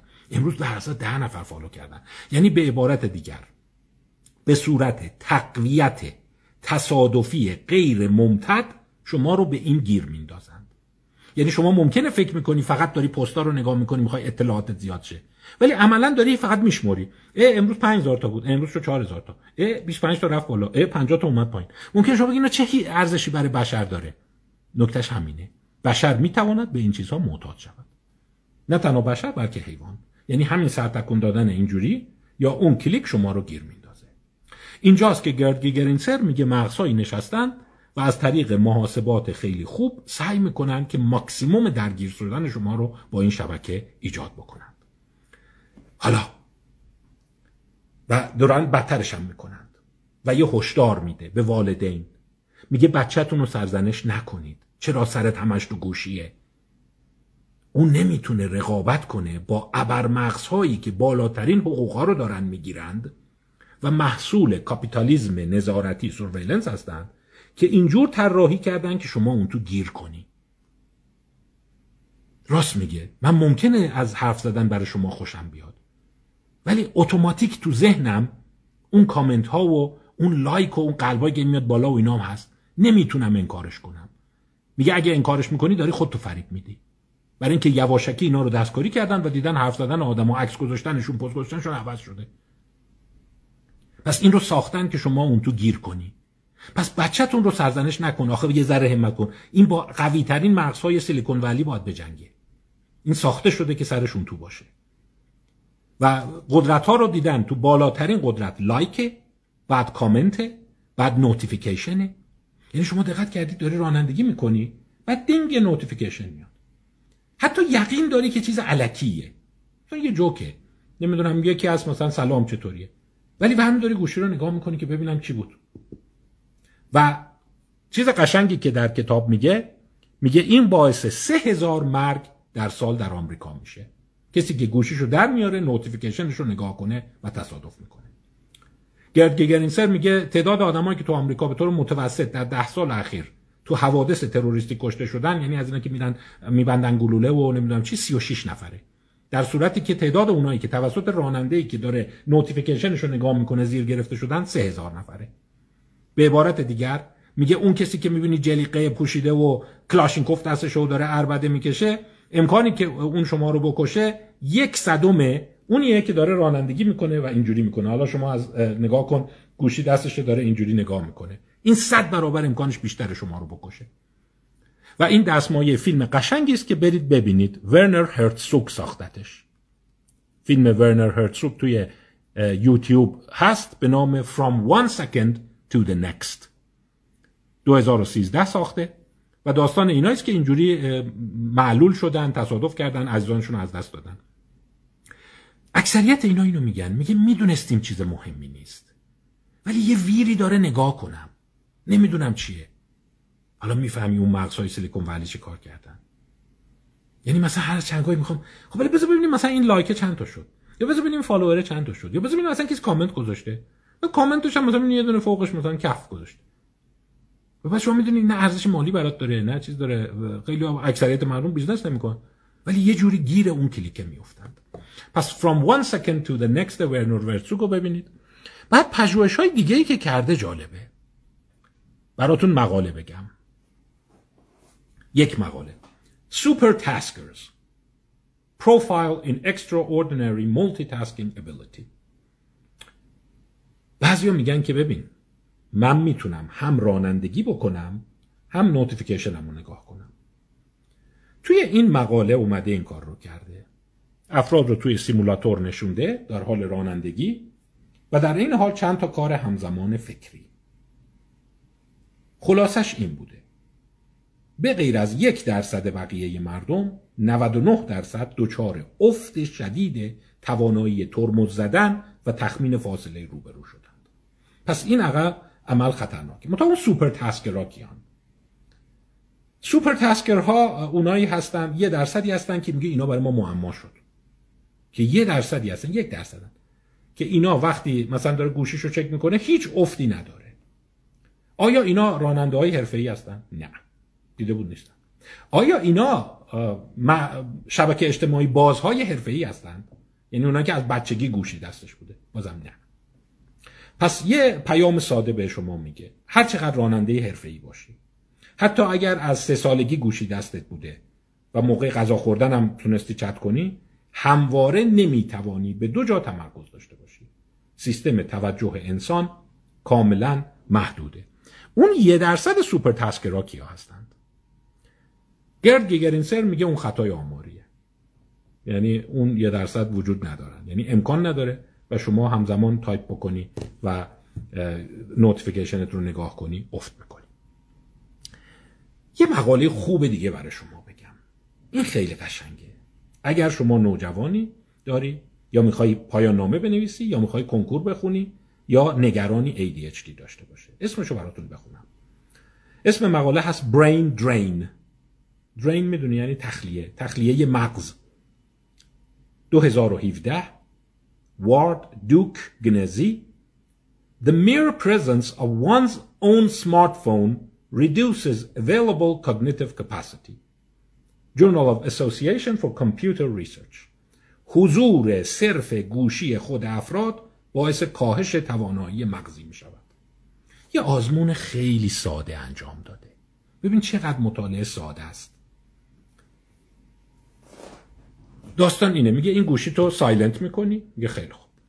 یا رو به شکم میذاریش روی میز بغل دست خودت. این حالت اول. حالت دوم silent می‌کنی می‌ذاری تو کیف کوله پشتی زیپش رو می‌کشی کوله پشتی تو می‌ذاری اونجا. حالت سوم می‌بری می‌ذاری کمد توی اتاق دیگه. یعنی سه حالت مختلف. از این دیگه آزمون ساده تر. حالا ازت تست هوش تست تمرکز می‌گیرند تست ریون می‌گیرن ریون تست هوشه. تست او اسپن می‌گیرن تست توجهه. کاش نموداراشو می‌تونستم بهتون نشون بدم. وقتی گوشی کنار دستته هوشت و قدرت تمرکزت افت می‌کنه. گوشی تو کیفته بهتره و گوشی تو اتاق و درش قفله بازم بهتره. آیا به دلیل امواجشه نه. چون دیده و گوشی رو خاموش هم بکنی همونه. میگه اون میل یا اون فشاریه که من وردارم نگاش کنم. هی وردارم نگاش کنم. و اون قدرت فکریت رو تحلیل می‌بره و خستت می‌کنه. و جالبه هر چقدر گوشی باز حرفه‌ای تر باشی برخلاف آزمون قبلی توی نمودار هست این تفاوت شدیدتر میشه. پس برای عزیزانی که میگن ما نمی‌تونیم تمرکز کنیم نمی‌دونم چرا درس می‌خونیم یاد نمی‌گیریم جوابش اینه باید گوشی تو ببری بذاری تو آپارتمان یه جا دیگه. بذاری خونه نمی‌دونم کس دیگه. اصلا گوشی رو خاموش کنی ببری بذاری تو اتاق درم قفل کنی. هیچ امواج عجیب غریبی نیست. صرف حضور گوشی قدرت تمرکز تو خراب می‌کنه. ببین چه جوری بهش وابسته شدی. و هر چقدر گوشی بازتر باشی بیشتر. و چرا؟ میگه این حس پیدا میشه. تو این مقاله حالا گرافاش رو ببینید. برین درین تخلیه مغز. خیلی کار قشنگ و شیکی انجام 2017 یعنی شما هر لحظه که داری اینجا مطالعه می‌کنی یه حسی برات میاد که الان ببینم لایک اومد الان ببینم پیام اومد الان ببینم پست جدید اومد. و در واقع این خیلی راحت شما رو وارد یک احساس اجبار به چک کردن گوشه می‌کنه. مقاله دیگه. Smartphone and Child Injuries Journal of Public Economics پالسون و کرگ 2017 این مقاله رو به گذشته مطالعه کرده. و جالبه ایالت های آمریکا 3G همه با هم نیومده دونه دونه اومده. و اومده ایالت های آمریکا رو که نگاه کرده هر ایالتی که 3G اومده شاهد افزایش 5 تا 10 درصدی سوانه کودکان زیر 6 سال شده. و می‌تونی علتش رو حالا بگین حالا ممکن شما بگین که نه اینم از اون کره مارگارین و طلاق در ایالت مینه. ولی این علتش منطقی تره وقتی شما نگاه می‌کنی چیز عجیب می‌بینی. میگه مادر سرش تو گوشیه داره گوشی رو چک می‌کنه بچه ترقت می‌خوره زمین. و اون چیزا چی بوده؟ افتادن از بلندی افتادن توی استخر افتادن توی وان هموم و وقتی اومدن نگاه کردن دیدن واقعا این بوده. مادر سرش تو گوشی بوده داشته تکس نگاه می‌کرده شبکه اجتماعی. چون وقتی 3G اومده این smartphone ها اومدن شبکه ها رشد کردن داره فیسبوکش رو کامنت ها رو می‌خونه داره لایک ها رو میشموره و بعد بچه ترنگ افتاده. خلاصه زوبوف این رو میگه که این مسئله خیلی گرفتار می‌کنه و شما حتی نمی‌ذاره خوب عمیق بخوابی. برای اینکه شما همش یه لحظه داری که الان چیزی اومد؟ الان یه پیام اومد. برای همین اصلا ربطی به امواج نداره که سرطان اینجا باید گوشی توی اتاق دیگه بذاری. اگه نزدیکت باشه خوابت سبکتره. و حتی یه سری چیز هست باز عکساش خیلی قشنگه. برای اینکه بچه ها دیده بود خوابشون مختل شده بچه های 6 ساله. هی پا میشن ببینن نصف شب آیا پیامی هست آیا لایک جدیدی اومده. اومدن یه چیزی درست کردن به نام تخت خواب گوشی. یه تخت خواب کوچولوه دوشک داره بالش داره لحاف داره میگن گوشی تو می‌ذاری این رو بالش رو می‌ذاری روش یه آباژور کوچولو هم از خاموش می‌کنی که گوشیت هم خوابیده. پسرم گوشیت هم خوابیده دیگه. تو هم بخواب صبح ساعت هفت همه با هم بیدار شیم. گوشیت هم لالا کرده. دیگه هی پا نشون نصف شب نگاش کنی. اینم خوابیده. اذیتش نکن. یعنی دیده بودن که باز این حتی میگم سرمایه‌داری از این راه هم داره پول در میاره. بهش میگن the phone bed. می‌تونی از آمازون هم در واقع بعد برای آسیا جنوب شرقیش به صورت توشک هست. گوشی میره دوشک لحاف می‌کشی روش.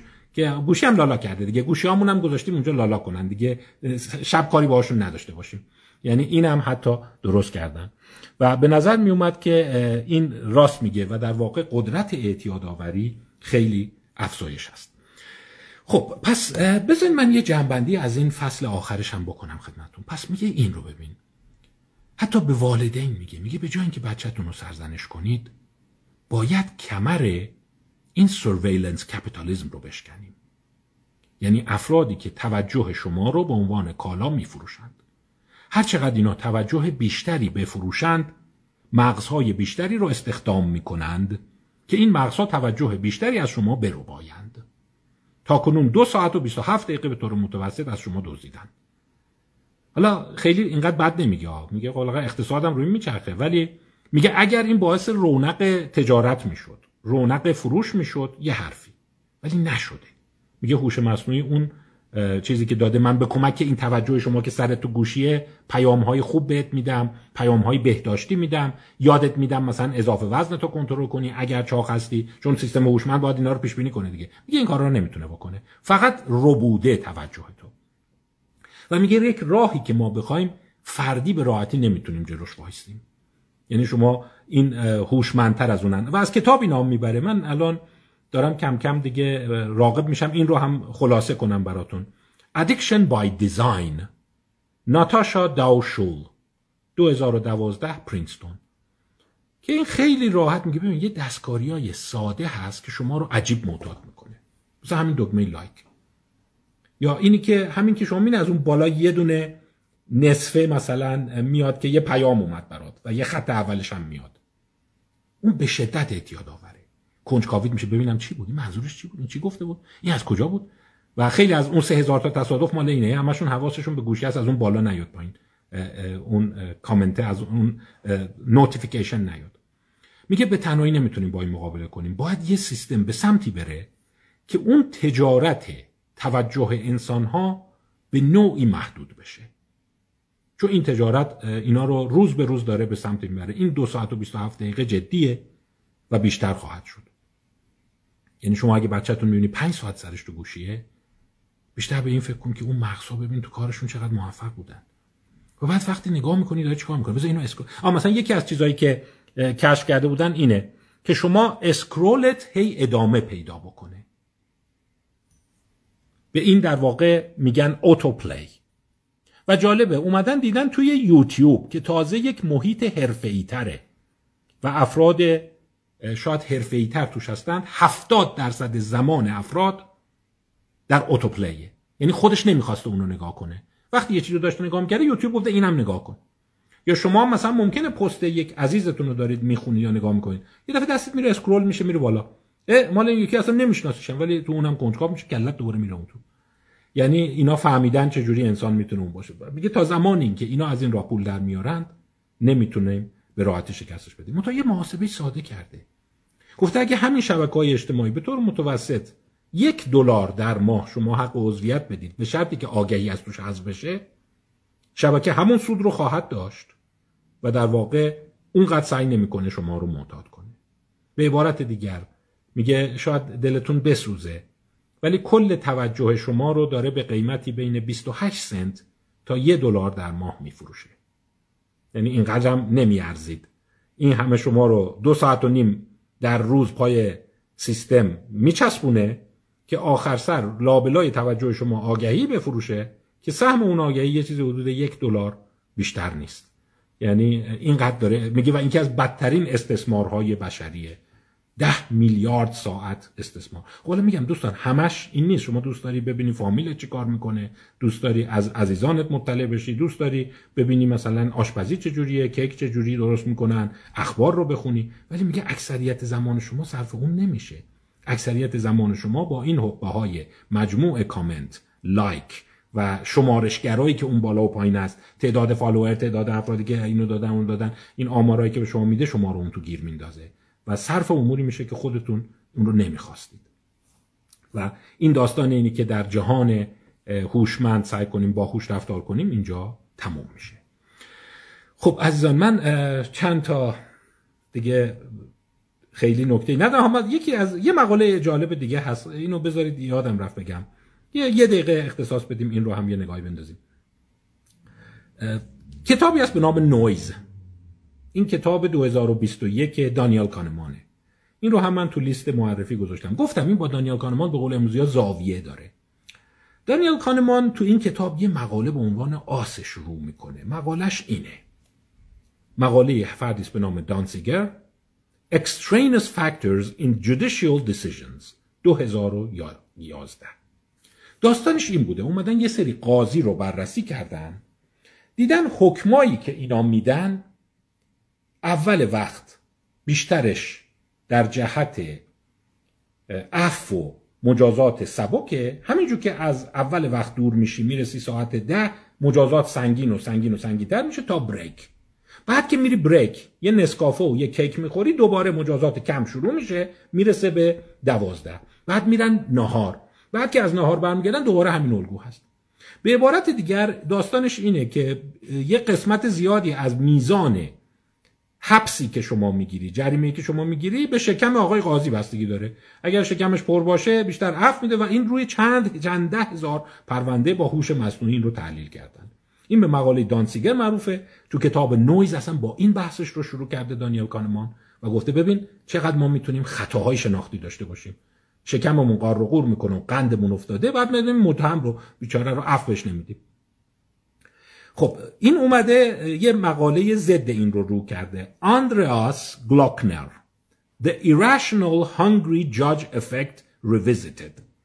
اثر قاضی گرسنه غیر اقلانی بازنگری شده در ژورنال Judgment and Decision Making 2016 میگه ببینید همون داستان خطاهای هوش مصنوعیه.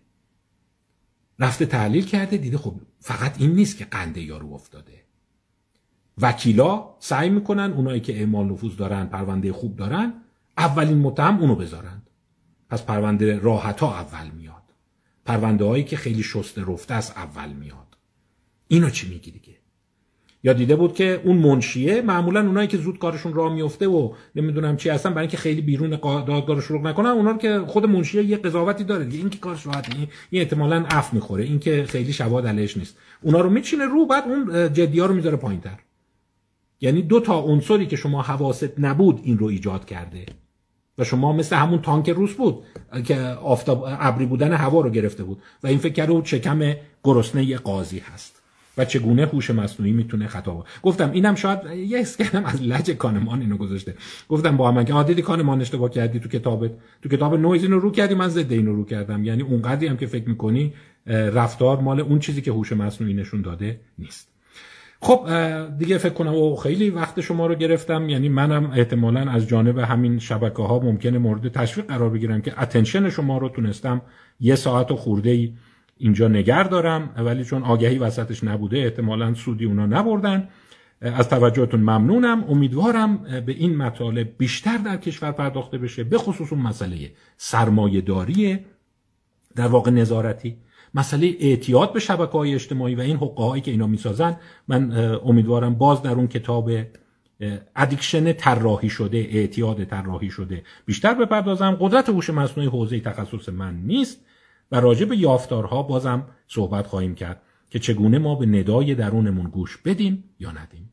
از توجه همه عزیزان سپاس گذارم توجه کالای خیلی کمیابیه.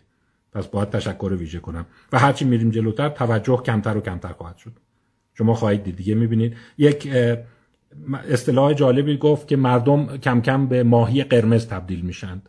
ماهی قرمز می‌دونی توجهش مول... یکی از ضرب المثل هست میگن ماهی قرمزه در حد اون توجه داره. زود از ذهنش میپره حواسش میره. حواسمون باشه ماهی قرمز نشیم